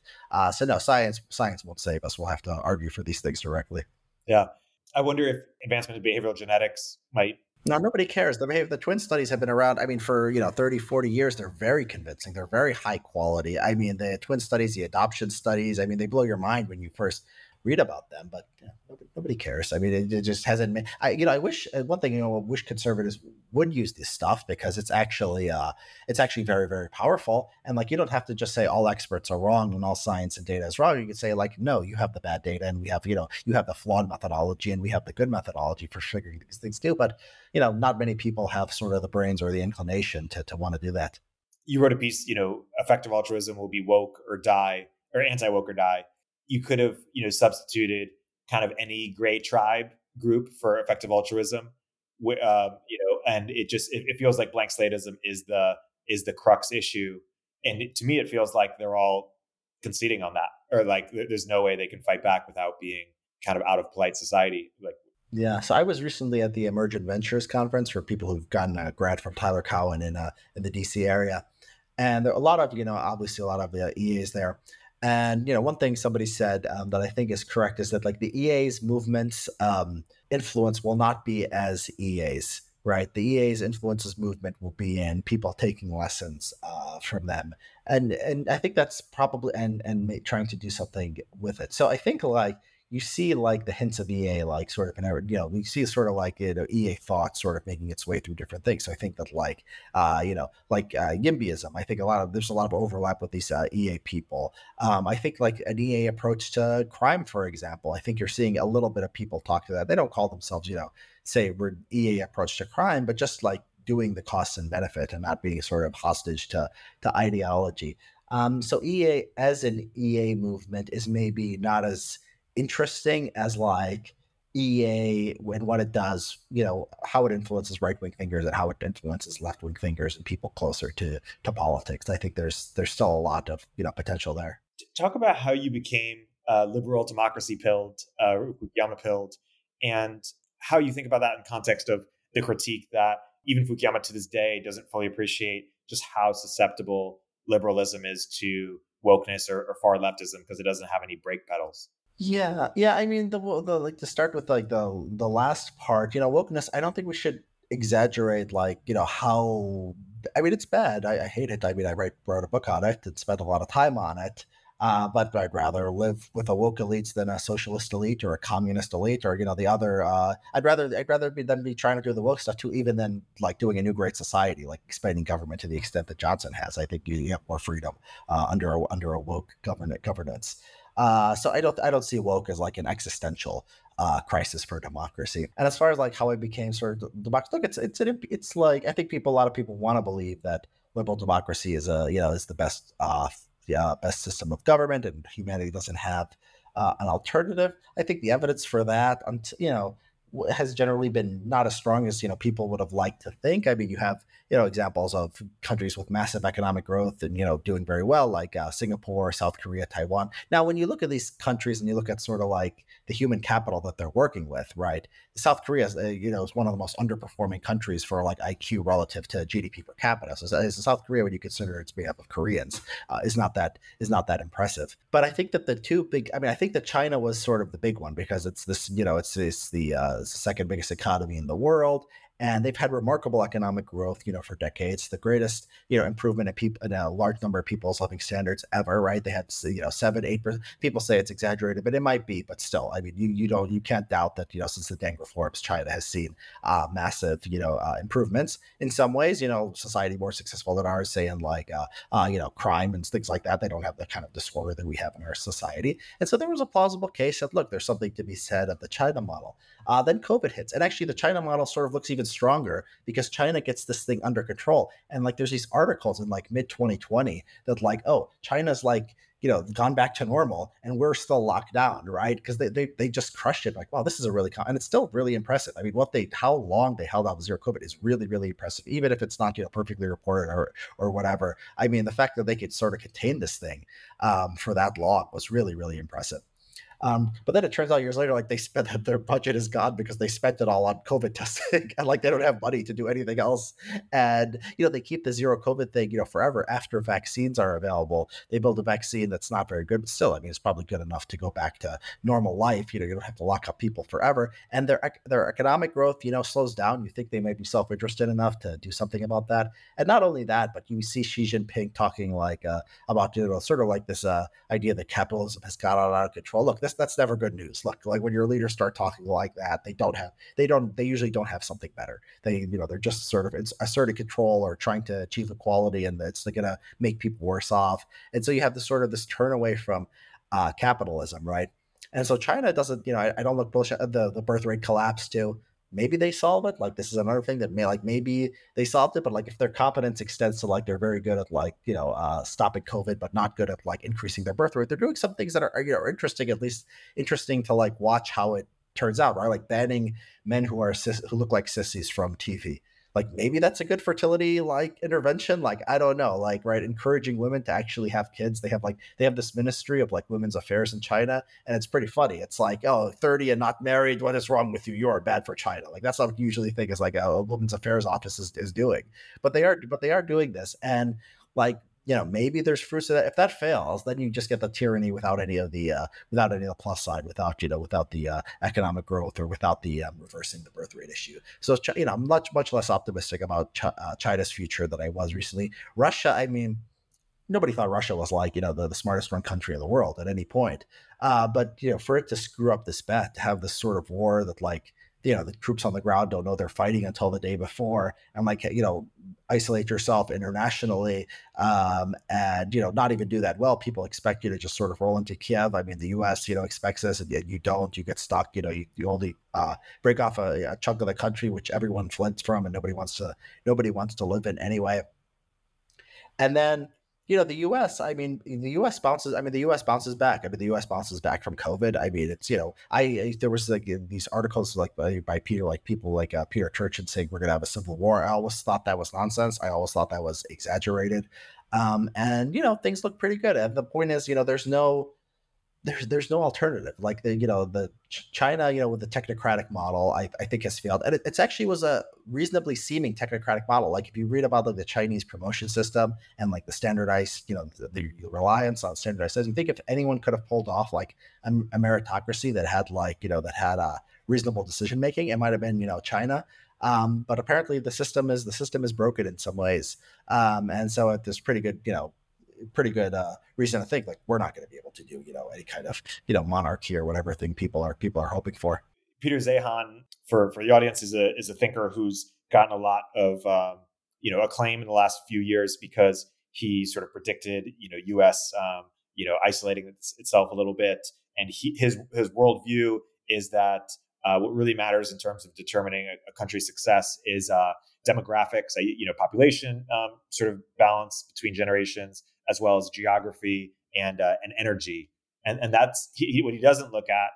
Uh, it seems uh, is culture and governance, as opposed to you know Mancur Olson's worldview, the who I think is like all about institutions, why nations fail, or the the Balaji worldview, which is about like you know human capital um, you know iq and also like technology. So is Zeihan uh, optimistic about africa because they have the the best demographics then? Uh, that's a great question. I, I suspect uh, he isn't. Or or i don't hear about the, the countries he's excited about are turkey argentina france. He's excited about countries that did well bef- before um, World War II um, that are independent that independent manufacture their own stuff. Turkey's interesting, yeah. Turkey, I can see. Argentina, I don't know why you would think that. France has decent demographics, but you know problems with that too. So that that sort of makes sense.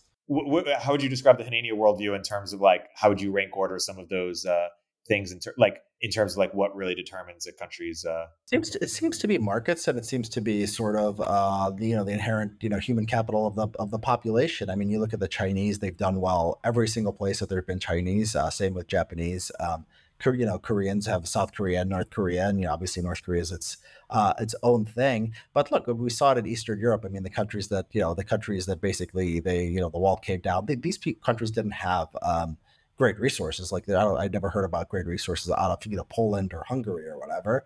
Uh, but these countries, you know, did well. So I think that like, and I think that we're I'm you know I'm more optimistic sort of about the world. I think it's uh, like if you look at like sort of uh, you know the sort of the decrease in poverty. I think that after the Soviet Union collapsed, I think we, we really saw uh, just people understand that like sort of central planning wasn't going to work. And the, the long-term trend has been a move towards uh, markets. And so most regions of the world you know life has gone much much better. Um, and i think it's probably um, going to uh, continue. You know i see the um, you know china china's china's a big one um, but you know that could that could turn around. But in general, yeah, I think I think that you know human I think living standards are I think globalization worked. I mean, like the, one of the things I think that so people get so wrong is like globalization, you know, you know, screwed up and everything is much worse off. It's like no, like poverty like declined at a faster rate than any other time. People complain, oh, Americans are look, Americans are still living better than they did a generation ago. There was you know some uh, growing, you know, there was some uh, uh, complications complications here, but I don't think our politics and like going haywire was a result of our trade policy or because of globalization. I think tech, it was a technology that um, that you know with cable news and the internet and the social media that sort of drove people uh, insane. Um, so yeah, you know, neoliberalism, Clinton, Blair. I mean, I think that's that that's the path to success. I'd, I'd be more I'd be more right wing than them, but basically, I mean, that's better compared to historically what's come before it. So you're obviously pro markets. Are, are, you sympathetic to the critique that um, there's you know certain cultural degradations that that happen um, because of markets. And you mentioned, you know, in China, they're trying to do, I guess, some government social engineering with around, um, you know, fertility um, or even like, uh, you know, traditional gender roles. Is there a type of social engineering at the government level, whether it's encouraging marriage or encouraging, you know, um, you know, people to have more kids or or encouraging traditional gender roles that you might support because markets just tend to lean in a certain direction, or do you think that um, that's actually not what's happened. What's happened is, in fact, it has been so tilted, and so we haven't had free, like actual free markets in terms of culture. You know, the question is, you know, what is the, you know, if you dislike the direction that the culture has gone with, uh, you know, just with sort of a free market society, what is the alternative? And it's, you know, you had like something like Iran, right? I had an article on Iran, right? They had, you know, they had. Uh, it sounds like what the, you know, the uh, the you know tradition tradcons, you know, wanted. You had a government that believed strongly in a moral vision that you know forced that moral vision on people. Like you know, government with strong role in the economy, and it has a low birth rate, and the people are, you know, the people hate the government, and the government just you know rules by brute force. Uh, and so the question is like, I you know I like you know stable families, and you know I like uh, I like you know uh, people like not having tattoos on their face and i don't know i have these like sort of these conservative instincts of the things i like too but i just don't see like I, I just don't see the like the path to government like being wise enough or able to really affect these things in a positive direction. I'm up you know i'm open to you know if you want to like you know subsidize you know births and you know uh, stuff like that you know i'm not totally um, against that. Um, if you want to make you know if you want to well, what like makes tax credits to make marriage easier. I'm not I'm not against it. It's not the worst thing in the world. Uh, I just I just don't have faith that you, you could do much here um, without like really heavy handed methods. And then even then, like Iran, it could backfire. Yeah, that's uh, as well put. Sh- shifting gears here a little bit. Do you, do you think that um, there are people who are just like temperamentally or genetically right or left wing? Yeah, I think so. Yeah, yeah. Look at Sean Hannity's head. Do you think that that guy? Can you imagine Sean Hannity uh, doing Chris Hayes' show and Chris Hayes doing Hannity's show. Can you imagine that? No.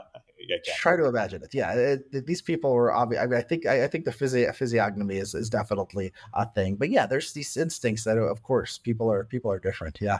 and and how do you like what is it about Sean Hannity that like make makes him like his physiognomy that would make him more right wing or like yeah i it's it's you know it's it's hard to say so conservatism seems to be it seems okay liberal i mean it seems like there are different types. It's not like there's a type like there's a conservative gene or a conservative trait or a liberal trait right? So it seems like a certain combination of a kind of man becomes a conservative. He might be smart but not too smart and he might be mas- very masculine right? Or very sort of tribal in his instinct and I think that combination is sort of the uh, the talk radio guy. I think that I think that guy is a certain type. And then you have the high intelligence, maybe low testosterone, maybe uh, uh, low low competitive, uh, uh, sort of womanly and sort of like this empathy and stuff like that. I think those guys tend to be tend to be liberals, right? And then for women and men, for women, it's going to be a completely different thing, right? Where the more masculine women seem to be more attracted to liberalism, and the more feminine women, right, are attracted to conservatism. And I think there's different types of like the IQ distribution and the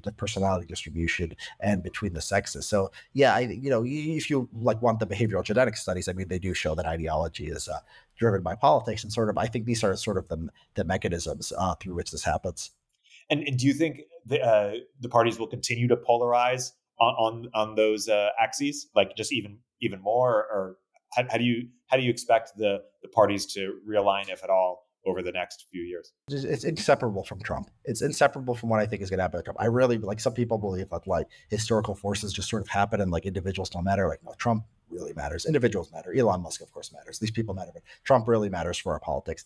I think he's going to probably the most likely scenario is he uh, wins a nomination probably loses the general, or he might win. If he loses the general, I think he's the nominee in 2028 and probably 2032 and, and probably indefinitely. Um, so I think it's going to be, I think it's probably going to be the Trump. Uh, I probably think it's going to be the die? Trump party. He's not. He doesn't die. No, he doesn't die. They run his hologram. Yeah, after a while. After a while. No, he. he I think as long as he's physically able. I mean, I think he could be. He could be the nominee. I, I don't think there's any. Uh, I don't think there's any natural. You know, natural reason to think it would stop and so, or, and if and if he's not, he'll be a, he'll be a huge he'll be a huge figure of the party. I mean, his his trials will be you know the center of our politics, right? Even if it's not, even if he's not uh, running for president or if he's not president.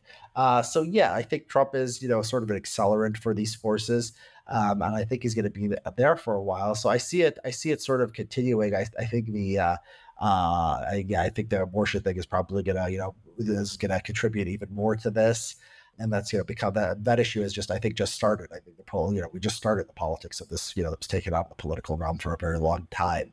Uh, so yeah, I think you know we polarized and we we're going to be more polarized. I hope that like maybe the Trump show gets old and like it doesn't have to affect as many parts of life. We can be equally polarized for people who are into politics, but politics can be like less of a thing. But like normal people are like, oh, you know, you crazy people just fight. We're we're just going to do our own thing. We're going to have you know normal businesses and normal art and normal family lives. Uh, that that's the hope. But I think the polarization I think is is here to stay for a while. Were you close to Ezra Klein's um, understanding of of why we're polarized, and do you have a different view? Uh, n- yeah, I know. I think I think Ezra's. Uh, I think Ezra's pretty uh, pretty much correct. Yeah, I read that book a while ago. I'm trying to re- I'm trying to remember the thesis, but basically he points to you know the collapse of I of identity into sort of one axis, right? And I think that's I think that's correct, and I think that the technology is you know got to be sort of part of it. I think if you look at sort of the uh, over time, you see like sort of the subscription numbers for the New York Times and the Washington Post go up, and like the other newspapers in the country go down. You have you know the the cable news channels, and they you know they specialize they uh, you know the audience or they find their niche audiences. Um, so yeah, you know, I did I didn't find a lot in that. Um, I didn't find a lot of the book to disagree with. I think it's a lot of it's basic, you know, basic political science that most people accept. I'm curious to get into to your politics a little bit. I mean, you you've you're de- definitely not a populist, it seems, but unlike kind of you know right wing elitists, you're you prefer democracy over like systems like uh, integralism or uh, Duginism. Uh, and your Fukuyama post makes that clear. And so if you're if you're kind of pro democracy and anti-populism. H- how do you think about managing that tension? Do you, do you want the masses running things or or not? I guess I'm just I guess I'm just like a normal Republican. I guess then I guess I'm just a normie. I mean I, that, so like a Paul Ryan, Jeb, Jeb Bush I mean, closer to that than either populists or, or wokes or monarchists. Look, it's so funny. Like the right wingers who hate democracy. Look, the only reason you people have any power or influence at all is because of a democracy. Like they think that like integralists will be running the country if we don't have democracy. No, it's going to be Fauci and, and Biden and Kamala Harris. Of course. I mean, like what is this? This, this stuff is you know this stuff is uh is, is you know sort of sort of silly. I, think democracy is like not like a real thing. It's like a spectrum. You know, it's it's like it's like you know we say oh somebody does something we don't like. We say oh that's undemocratic. But you know I think you need a system in which um, you know in which sort of you know people you know leaders can get feedback and China actually tries to do this from like top down. They have this like complaint system and they monitor public opinion and all these other things. But I think it's sort of a central plan. It's a central planning thing rather than a sort of a spontaneous uh, sort of feedback thing where like you know you can right now you have like a you know city government and you can go yell at them and that's you know that's sort of that's a way for like you know for the you could run against them and you could talk about them on social media. You know that's that you know you can't just sort of replace that by like trying to figure out what the people want and then like you know sitting there in your you know in your room and and then drawing up you know how to respond to public opinion. And so yeah i mean i don't think it's necessarily like attention. It's like you know it's like uh, historically like you know the more you know the the you know i do think that there is a problem in that uh historically like there's been like a big government has expanded um, in democracy as time has gone on. I just don't see I don't see like dictatorships having you know a better model, and then they you know they also expand government because it seems to be that's what people want, and they also need to respond to what people want. They just do it in a more clumsy way. I don't see really an alternative. I think one good thing about democracy is it's sort of um, like if you look at something like uh, you know embryo selection, right? Which I think you know genetic engineering that I hope is going to go somewhere uh, like I used to think maybe China will be more enthusiastic about the stuff than America was, and now uh, Steve Hsu I think still thinks that, but I, I, don't think that now. I see China; they came and they arrested that scientist who uh, who um, who did the thing with the cloning, the baby where they inserted the genes into them, and you know, like the U.S. is probably one of the most, or, or, maybe the most unregulated country in the world for this embryo selection stuff, basically, because you can make as many embryos as you want to do whatever you want with them, basically. Although we do ban uh, gene editing, and part of it is just like democracy focuses on other things, so it can't really crush like all the sources of uh, progress or innovation. So I think that's sort of, and I think that like the, the development of uh, big tech in the United States, right? It's sort of the same thing. It's not like, you know, Biden's or Trump or whatever, Clinton or whatever said that, oh, we're going to have this big tech economy. It's just that this new thing came up and like government was sort of too slow and um, uh, too sort of clumsy to really pay that much attention to it. And then it sort of took off and it changed the world. Maybe that kills us with, you know, AI. Um, according to some people, but in most cases, it's actually a good thing. Um, and I hopefully, you know, hopefully we'll have more of that. Um, I'm curious how you make sense of the Elon Musk kind of political phenomenon, and if you think it's a kind of winning strategy to kind of become, you know, pretty heavily partisan, but to do so from a place of just like higher IQ, I guess. Yeah, I mean, I think something like that. I mean, I think works. Uh, you know, I think that like people are too sort of wedded to the idea that there's like these people called conservatives and there's people called liberals, and like on one side, you just sort of have to figure out the best strategy for beating the other side. And I believe it's more dynamic than that. I think what conservatism is affects what liberalism is. And whatever liberalism is in a, a specific moment affects what conservatism is, right? So conservatives did not care about women, so they were not passionate defenders of women's sports, right? Until the trans issue stuff. Liberals, you know, weren't, the, uh, you know, weren't, uh, they weren't even that pro immigration until uh, Trump came along and then made them pro immigration, right? There's, so there's, you know, I think one question people should always be asking isn't just like how my side should win. Maybe that's the right question in an election because an election is just a zero sum game that happens you know every two or four years.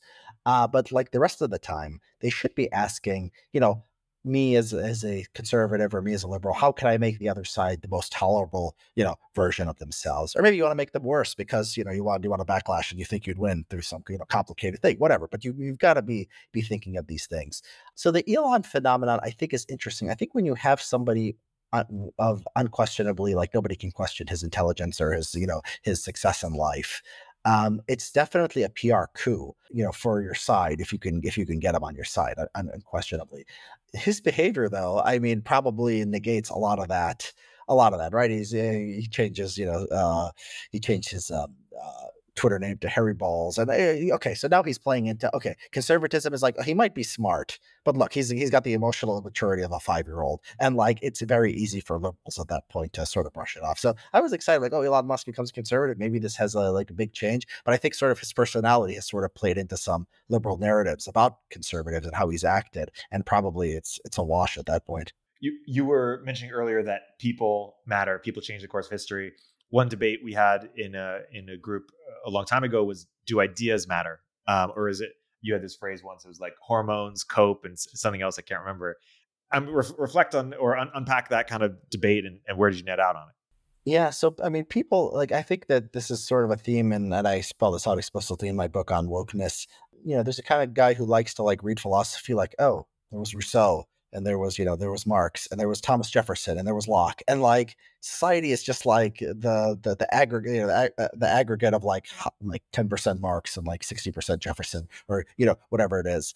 And you know I think that it, it, clearly doesn't work like that. If you look at sort of what wokeness is there's no philosophy you know you could tie it oh the Gnostics oh somehow it's Rousseau somehow it's Marx. Like nobody was saying that before wokeness. Like nobody was saying in 1950, "Oh, I've read Marx, and this is going to relate to transgenderism." Right? It, the people are just, you know, they're they're they're just sort of reverse engineering because they see what's happened, and so that they can go back in time and say this was caused by some philosopher, the, the Germans or something. Yeah, yeah, yeah. The Frankfurt School. I mean, you know, it's like like they you know they said they, did they you know it's like some of this stuff i mean and of course you'll find somebody who did say something that sort of looks like today because you know people say all kinds of things right it doesn't mean that that uh, that that person caused it I think people who are interested in ideas tend to think ideas are important. My sort of study into wokeness shows that it's actually often not ideas. It's just sort of bureaucratic, sort of, uh, you know, it's sort of people uh, uh, responding to sort of uh, bureaucratic initiatives or responding to a certain election or trying to get voters in some way. It leads to this law that leads to this like industry popping up, and this industry sort of justifies uh, what they wanted to do in the in the first place. And so, yeah, I think that like every like I think the Trump movement is another sort of example of this. It's like Trumpism wasn't a thing until like Trump came along, right? And then people will go back and they'll graft their own sort of explanation. Oh, it was, you know, upset about trade or it was this or was that. I mean, Trump just had some instincts and then people like this guy who didn't have like a coherent philosophy, people just sort of can could make something up around that and they claim the mantle of Trumpism. So ideas, you know, I think ideas are important like like I think like abolition or something like like a very specific like you know pro life you know could be in this category. It's like a specific cause that people take up and that gets put on the radar and people can change the world that that way. But these like i like obviously marx i mean obviously marx doesn't exist. There's no marxism obviously that's that, that you know that's another clear case of that but the idea that like you know some ancient philosophy you know some philosopher you know said something about liberty or said something about you know some you know there's some debate between you know the pope and you know the protestants of you know the 1600s that that today explains our politics or something like that uh, i just don't see a lot of evidence for that i think it's very easy to sort of just see patterns here where none exist it is interesting putting those you know etymology or whatever you know of, of, of these ideas aside it is interesting how col- colleges are just so good at kind of indoctrination like I, I remember myself, I was, you know, 18 going to college, had like zero political beliefs or pretty, you know, and then after college, I was just super woke. Like, and like I didn't even think twice of it, and I didn't study the critical theorists or whatever. Like, there's just something. Uh, University of Michigan. Okay, and did did you see that other pattern? The kids you came in with, did they all end up woke too? Yes, yeah. But, but, I mean, University of Michigan is super. Like there, there was a conservative like club or whatever, but it they were losers, and it just like you know this was. I went to college during Obama's ele- election, um, first election. It was so it was pre like you know I went to college in 2008, so, uh, so it was pre like severe wokeness, but we were definitely like talking about diversity, like we were def- definitely like you know left on so many so many issues, so much so that my dad threatened to like not pay for my college as an as an immigrant yeah, I just I, I, don't know how they did it, but it just seemed uh, is that is that not your experience or your perception of people entering college? I don't know. I mean, I've always thought that you know, there's some you know, some research that suggests sort of that it doesn't change all that much. Like if you look at freshmen versus, I think during I, re, I went to college around the same time, and I think the Obama thing was unique because Obama really captured the imaginations of young people. So it, it might have just been the time. It, it might not have been that the college actually brainwashed them. I mean, it's my recollection of college is like most people did you know, they were sort of they followed their inclination. There was a, a, committed few who were really into like what you know, they're like these people worship authority. So like their professors would talk about some like crazy feminist or something, and they would get really into it, right? Um, that was you know like in my you know not very good school at the University of Colorado. Um, there was a few you know a few people like that just really to and then they would congregate in a few departments like the real crazies. They would go to like women's studies or something like that. And then I remember like most of the other people just sort of being apolitical. Although now that I look back at it, I did one. I did work in the mailroom at the University of Colorado, so I did see that for the when people's voter registrations came in the mail, and I was able to just look at them because they're just a postcard you could put in the box. And I would just I tried to find a Republican actually, and it was funny. I went through dozens and dozens, and every single one uh, was a Democrat. Um, so yeah, the, the University of Colorado students around you know 2008 did they 100 percent of them come into college as Democrats? Highly unlikely. I mean, but again, this was also the Obama era, and maybe Obama just captured the imagination of the youth. So I don't know. I did uh, notice that the University of Chicago Law School is sort of an opposite thing because the University of Chicago Law School is very into law and economics. Like there's a very strong connection between the legal for law school and the economics departments. A lot of professors teach in like both areas, and so like people would um, uh, you know, like we would be incorporated in class. Okay, like if you have this law and contracts or torts, like how does it, you know, affect economic growth? And like even like we had a lot of professors who were like, I don't want to hear about what's fair. I don't want to hear about equitable. The, the, these were like the professors teaching these classes, um, the, you know, that all the one else had to take. And I did notice a little bit of a brainwashing uh, too in the conservative direction, and the people would use more sort of economic language to to talk about things. And so, yeah, my I, my I think I probably agree with you more than I disagree with you. I'm a little bit confused by the literature, which suggests that this doesn't exist, but you know, intuitively, I think it, experience tells me it does. So, yeah, I don't know.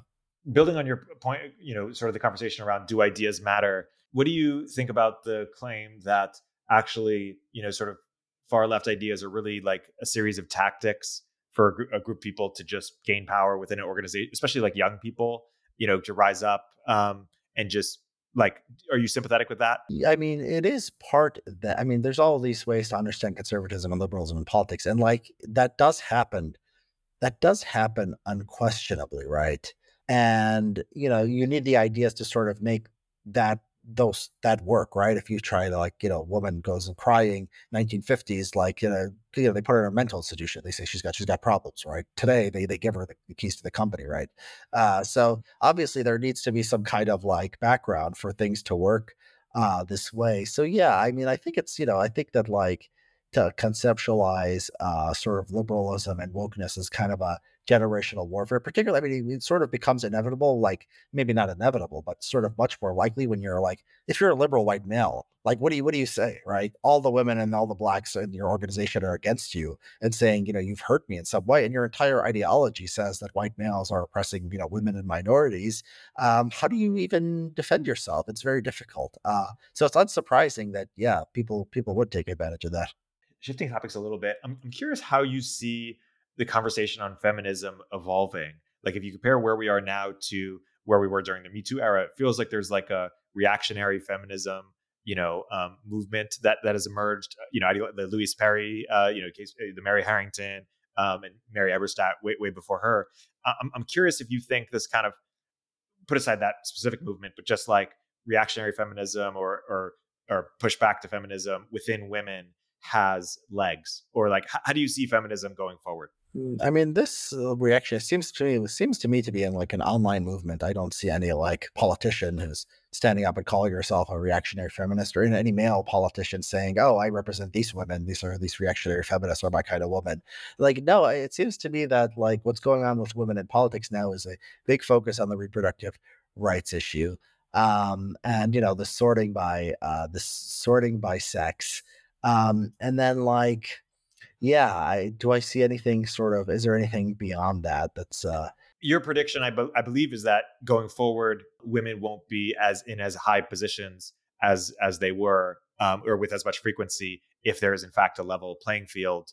That that's i'm predicting that oh so i'm assuming affirmative action goes away yeah well, yeah i'm guessing that that's the prediction. And if if that happens like how will feminism respond will they like triple down harder uh, on on that as a tactic? Like, what, what do you what do you think? Uh, I think that movements tend to sort of. I think they may be so distracted by the you know the abortion rights stuff that they might just not focus on that. I mean, I think this I think this stuff is huge, and I think they're I think it's going to be going. You know, there I think that there's going to be the pro life movement's going to be going for in vitro fertilization. I mean, there's already uh, some talk of that. Maybe maybe birth control, uh, even if it doesn't happen at the national level, it'll happen at some state level, or there'll at least be talk of it, and that will grab people's attention you know, what if there was like, uh, you know, if there was sort of a rollback of civil rights law and women were not that represented, would that make them double up? Look, I don't think they're that represented in like corporate boardrooms now. I mean, I think it's pretty, still pretty male in like the Senate, you know, and stuff like that. You know, other positions of power tend to be pretty male.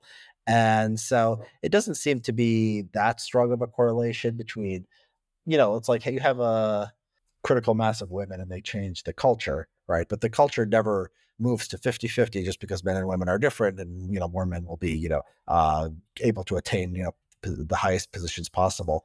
I do think that there's you know there's got to be some kind of i think that like the trans thing which is primarily a, a young woman thing um, i think does reflect some kind of you know something very deeply wrong is going on here like there's you know there's there's the it could, be in some way that you know women being encouraged to be exactly like men and seek the exact same thing men want. They just decided they were men i guess. They just they just decided they were they were biologically men. They were men and so they changed their genders. Yeah i mean i think there is a response to something deeply deeply unnatural. I think that the so the trans thing and the women's thing is not is not necessarily easy to separate. I think the next generation of like people who's going to see like these older people who like had these you know uh you know these surgeries and these other kinds of things i think it's gonna i think it's gonna create a backlash. I would be you know i i don't think trans can you know increase indefinitely i think this this thing is sort of is, is gonna sort of play itself out and maybe we get a sort of a, a more reactionary feminism at this point but that's you know generational terms. I think in the media terms it's going to be reproductive health uh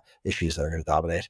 There's, there's a certain claim that that says that the world, or at least the U.S., let's say, just tends to or is, is moving leftwards over time, and, and there, you know, there's some like it's like a hockey stick, which has some, you know, pushback, but it's never like big enough to you know offset the gain, and we're just on a road to pedophilia and bestiality and all these things that conservatives uh, like are concerned about, like what's after tea. Um, and then like if you reflect back to like what conservatives care about over 40 years, you know, it's like well christianity you know uh, you know marriage uh, gender roles like a lot of things that were like core to how they live their lives have been gone. You have a post that um, recognizes that actually conservatives ha- have some wins. You know you mentioned abortion uh, gun rights um, you know a few, a few, others in there.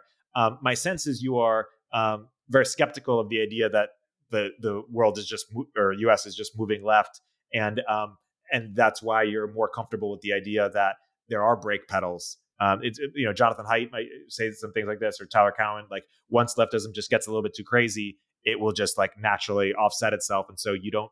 You're that's why you're you're more okay with a, a woke elite than like a socialism elite because you don't think the woke elite will get much worse than it is today. Is that an accurate summary of, of where you're at?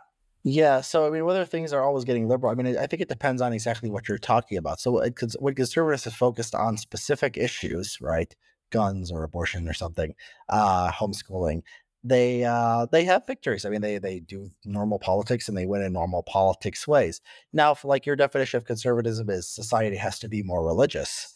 Eh, conservatism hasn't done that, but no, I mean, no society has done that. I mean, every society. I mean, like you have to just sort of accept that some things are sort of a natural part of progress and that like every society like look when people get more exposure to the world they get more exposure to ideas they get wealthier uh they they get more secular. I mean that's just that's just that's just life. I mean in the you know rural uh, you know rural areas and i'm sure if you go to the middle east you go to muslim countries the rural areas are much more religious than the urban life right? And er, people people are being you know urbanized they're getting wealthier. This is just sort of the natural thing. With the you know the internet i think the internet probably did you know made religion i mean now you can like sort of your priest makes a claim you can sort of Google it. I mean, it's inevitable that that you know that's going to create some doubt in people uh, about the faith that they're raised in.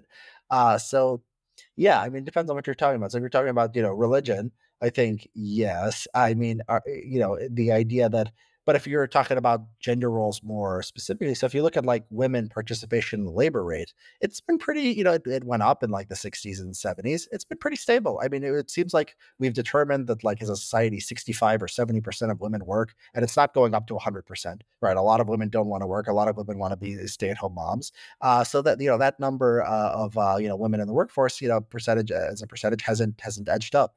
Um, and so, you know, that's a sort of indication that people are still sort of, to a large extent, living, you know, traditional uh, lives. So it really depends on, you know, what you're talking about. I mean, eh, wealth, you know, wealth is sort of you know leads to people being able to do what they want and i think there is a human nature and people do want things. It's not you know these people you know the, the, the idea that it's all mimetic like if we just tell people to want a traditional society where they're all sitting on the farm and you know they don't you know the women don't work and they have 10 kids and you know they uh you know they just go to church every sunday and you know that's the life and we just tell people that's the life they'll want that's the life they'll want. I mean i don't see any evidence of that at all. Th- that makes sense. There is an increasing group in um, technology, but also probably more broadly of people who are you know anti woke, um, but they're also you know not traditionally right wing in the sense that they're pro choice, they're pro immigration, they're pro gay marriage, um, they're pro technology, you know, technological growth and G- economic growth. Well, one, do you agree that that's an increasing you know set of people? Do you think that those people are politically homeless, or would they find a home in uh, in you know being a majority in the left or, or, or the Democrat or Republican Party. So Marc Andreessen doesn't think these people exist.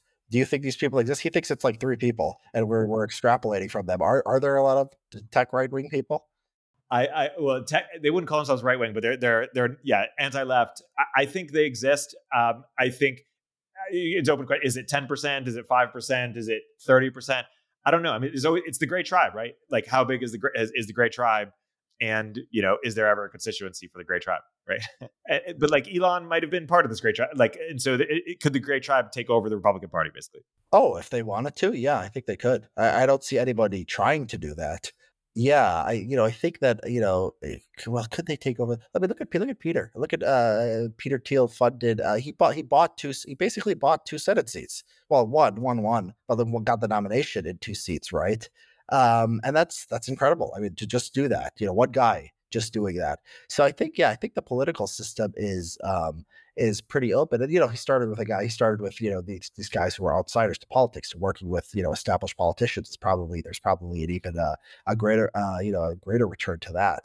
So yeah, I mean, if there was a real movement, it's like you know, what do you need? You need money, you need ideas, you need cultural cash yeah, I mean, people in tech have that. So the you know the prominent people in tech, I think if they you know the world is open to them if they do want to. Look at me. I mean, I've influenced politics. I've I mean you know I've influenced Vivek, and who am I? I have nobody. I have nothing. And you know Vivek is now saying he's going to repeal you know EO, and he's sure to be the next president. So th- th- that shows you. I mean, look at Rufo. I mean, there's you know people who with with a lot less than a lot of the tech guys have, you know, making a big difference.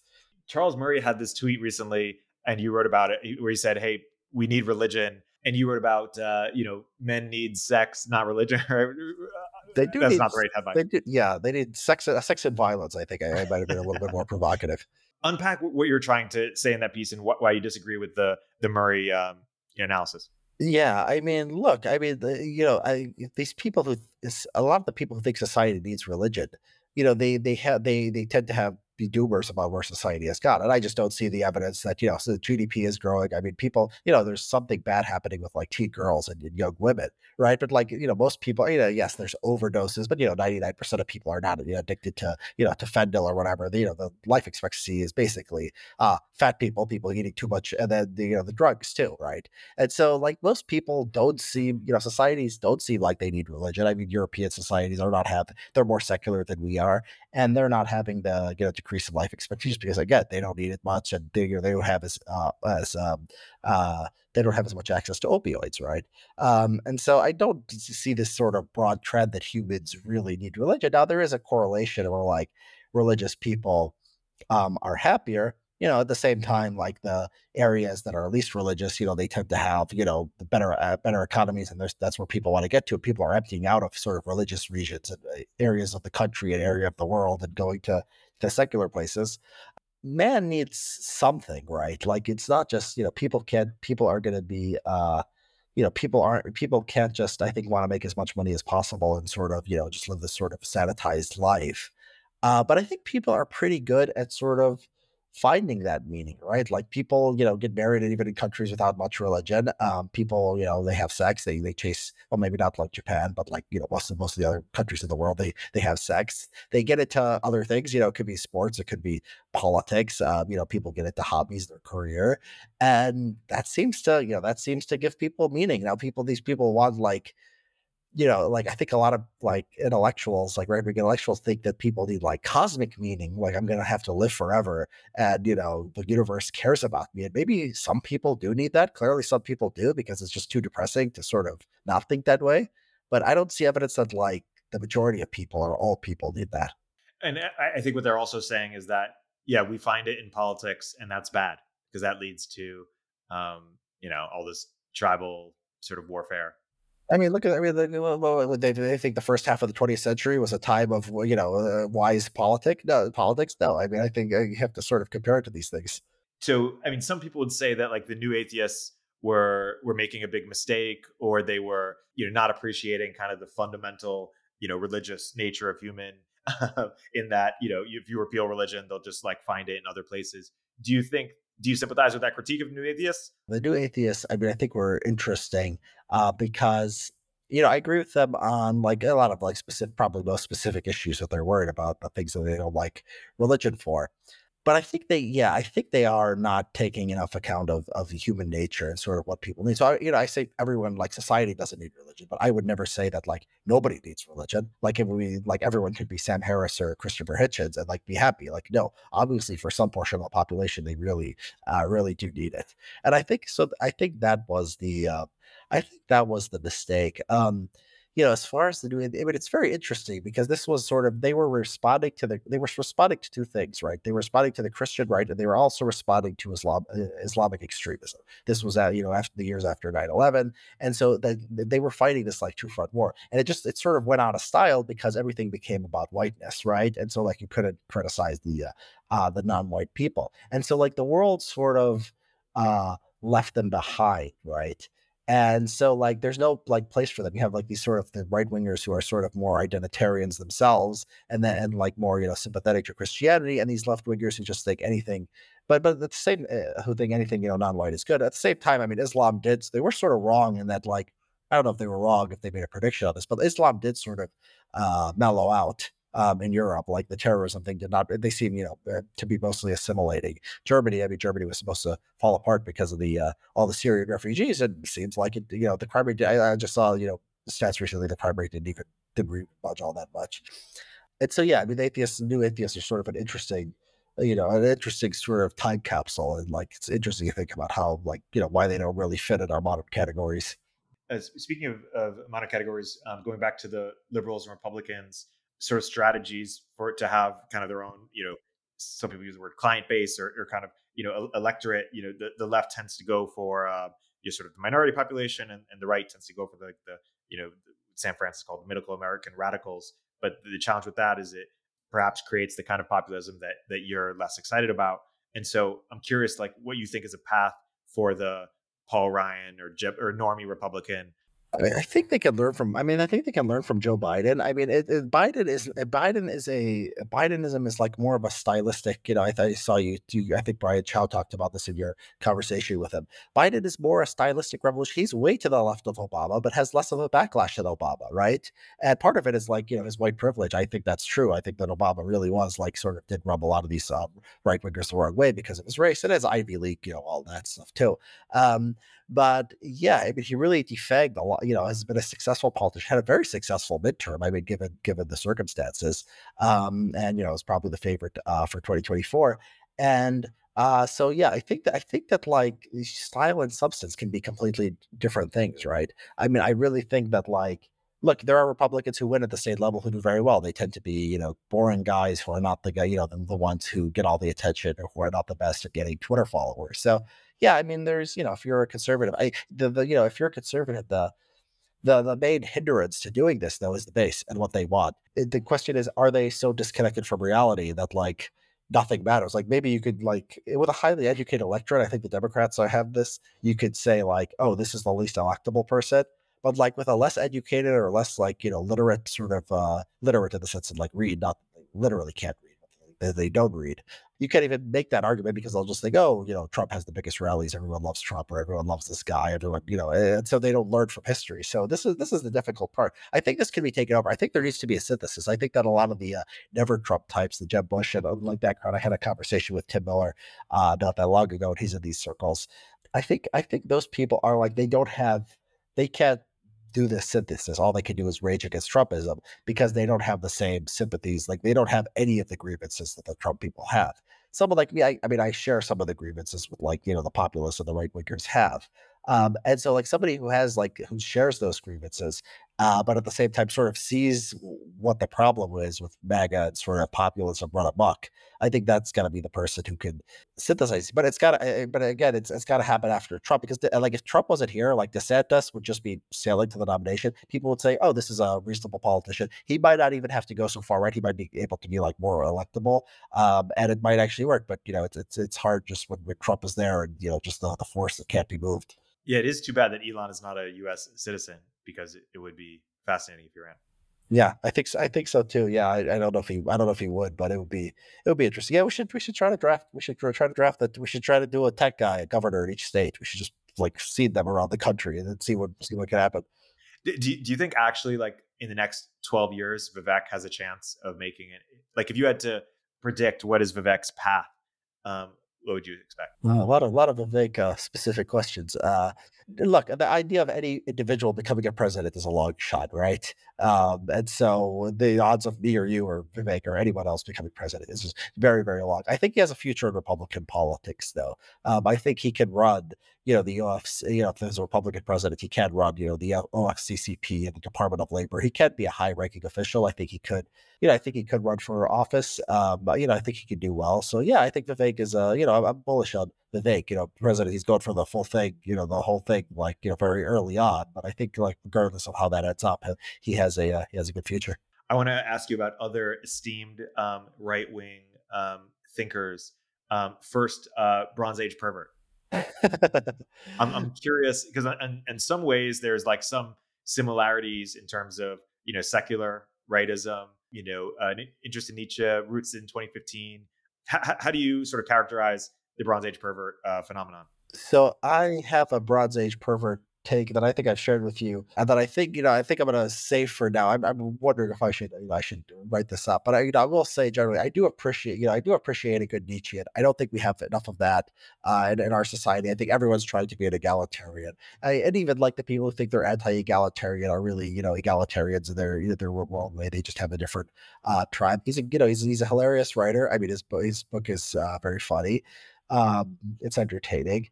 Yeah, you know, I think that the uh, you know the and, and you know he's he's he's uh, you know he understands he I think he sees sort of the problems with a lot of the, the populism too. I think he sees the problems with the pro life stuff and with the uh, with the sort of uh, the left wing economic stuff or trying to explain you know particularly bad is trying to explain cultural things in terms of you know conspiracy of capitalists or whatever.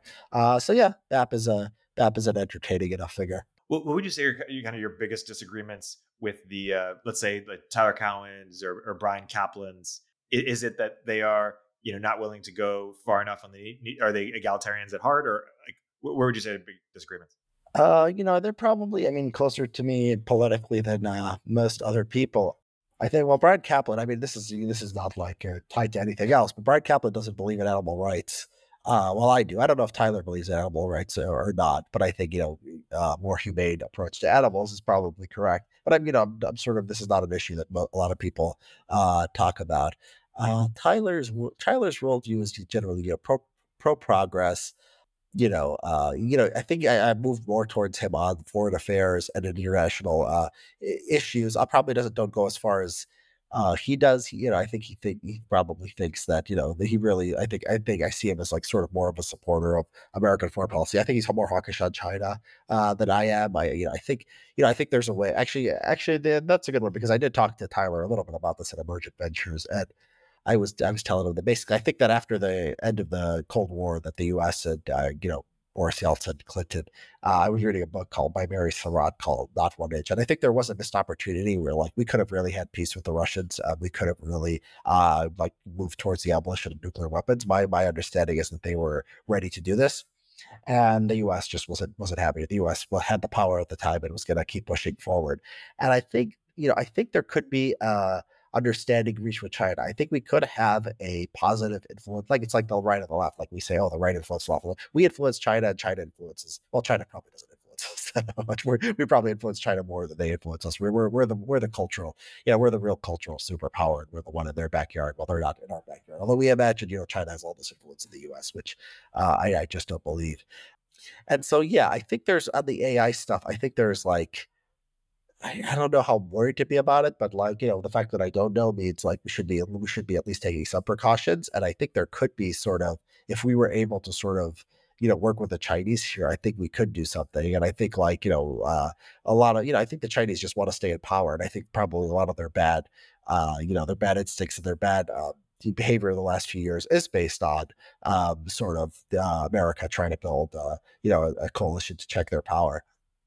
Uh, so yeah, I think I'm more of a maybe a liberal internationalist than Tyler is. Lastly, how about Scott Alexander?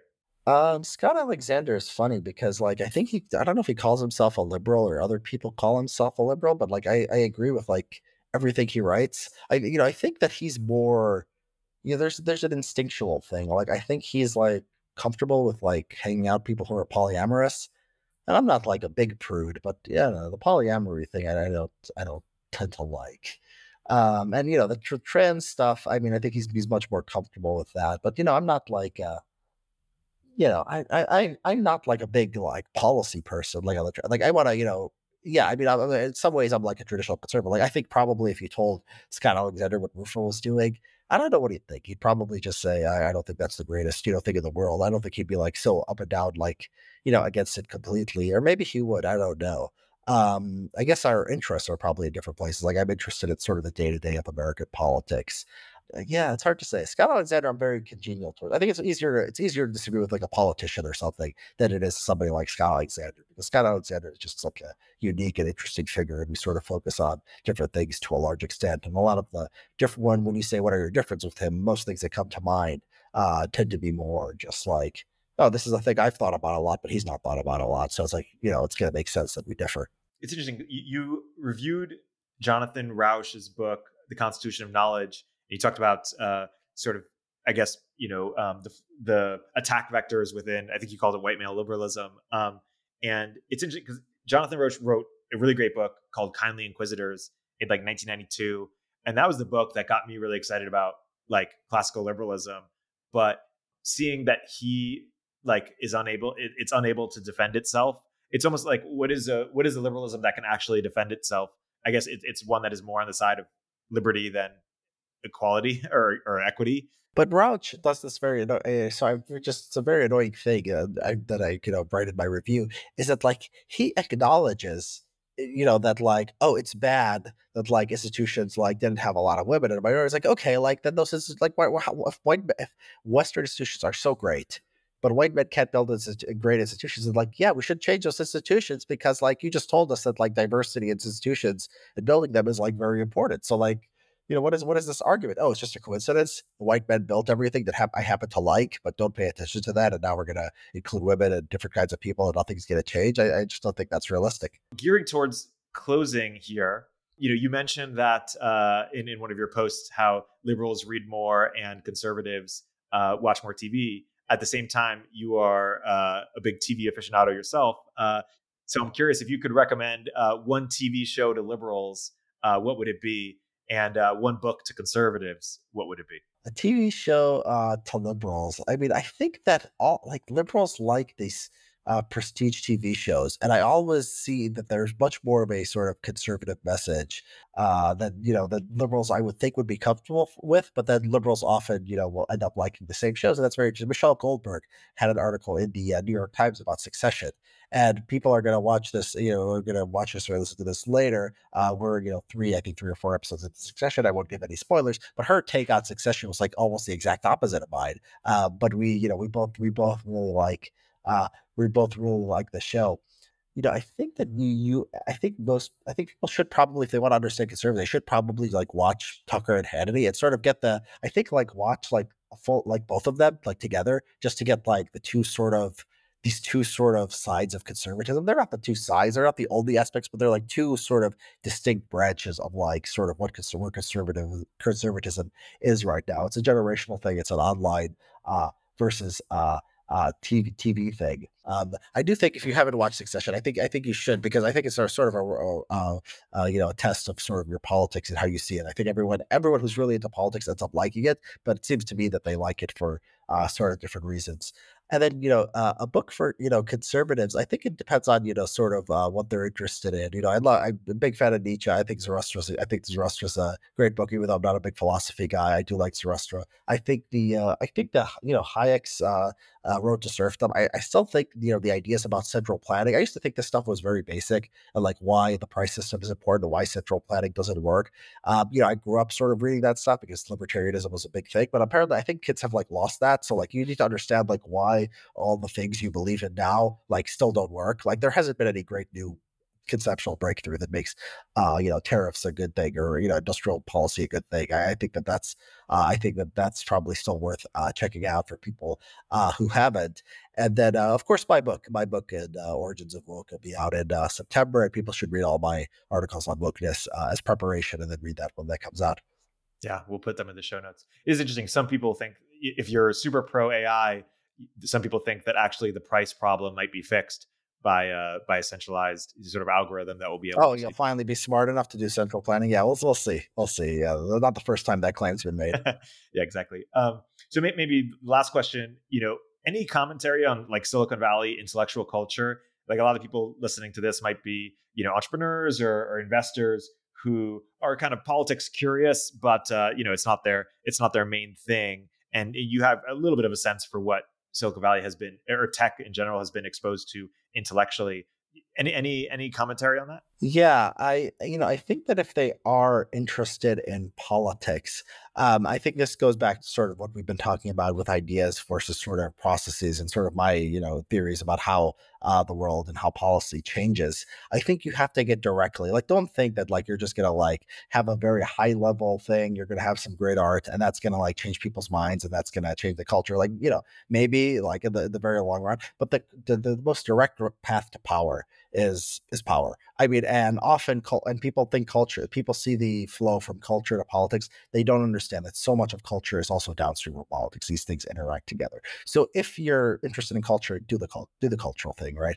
Um, if you're interested in politics, don't go this indirect route. Go the direct route, and then the culture will also be influenced, and you know you'll you'll you'll change the world in the way you are. So I think my work on wokeness, I think why it's um, had a big influence is because it's I'm not telling something people something abstract. I'm telling people something. This is what happened, and this is exactly what you can do it. I'm spoon feeding them. I'm not leaving anything to sort of that can fall through the cracks. Because if you think someone else is going to like pick up, it's probably you see it in a in a in a in you know building companies or whatever. Like you think there's this great idea, and you think someone's just going to pick up the baton and do it, and then often it just doesn't happen. Like you have to do yourself. Like like no, like you you have to sort of figure out the steps of like why this thing is important, why it's relevant, exactly what it can be done, and you can influence people in that way and that means whether you know you could be a writer you could support a writer uh, doing these things or you could just go into the political activism directly and just focus on your issue i would i would tell people to be more concrete here and think of it sort of more the way you would a business rather than you know these sort of abstract ideas about theory or culture is going to somehow change the world it does but like you know it's very it's much much harder to do and much much more uncertain it, it's interesting. Maybe maybe too many people took the Breitbart idea that you know culture is more important than politics. Exactly. They took it. They took it way too far.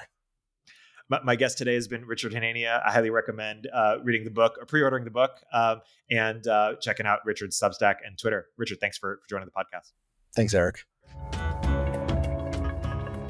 Upstream with Erik Torenberg is a show from Turpentine, the podcast network behind Moment of Zen and Cognitive Revolution. If you like the episode, please leave a review in the Apple Store. Hey. It's Erik. There's no shortage of tech and business podcasts, but few actually give you a true and regular dose of the future. The A16Z podcast is the exception. It's a lighthouse for founders, breaking down the most important trends in technology and business. Struggling to keep up with the pace of change in AI? They just spoke to top builders from OpenAI, Anthropic, Roblox, and more, wondering what on earth is happening up in space. They just dropped a series on the satellite economy or questioning whether recent salary transparency legislation will cause clarity or chaos. They just broke down how companies can not only survive, but thrive in this new environment. Host Steph Smith sits down with some of the world's most influential people, movers who have a track record of being both early and right, like Apple co founder Steve Wozniak, Nobel Prize winning astrophysicist John Mather, and A16Z co founders Marc Andreessen and Ben Horowitz. So go ahead, eavesdrop on the future by following the A16Z podcast on your favorite podcast app and tell them I sent you.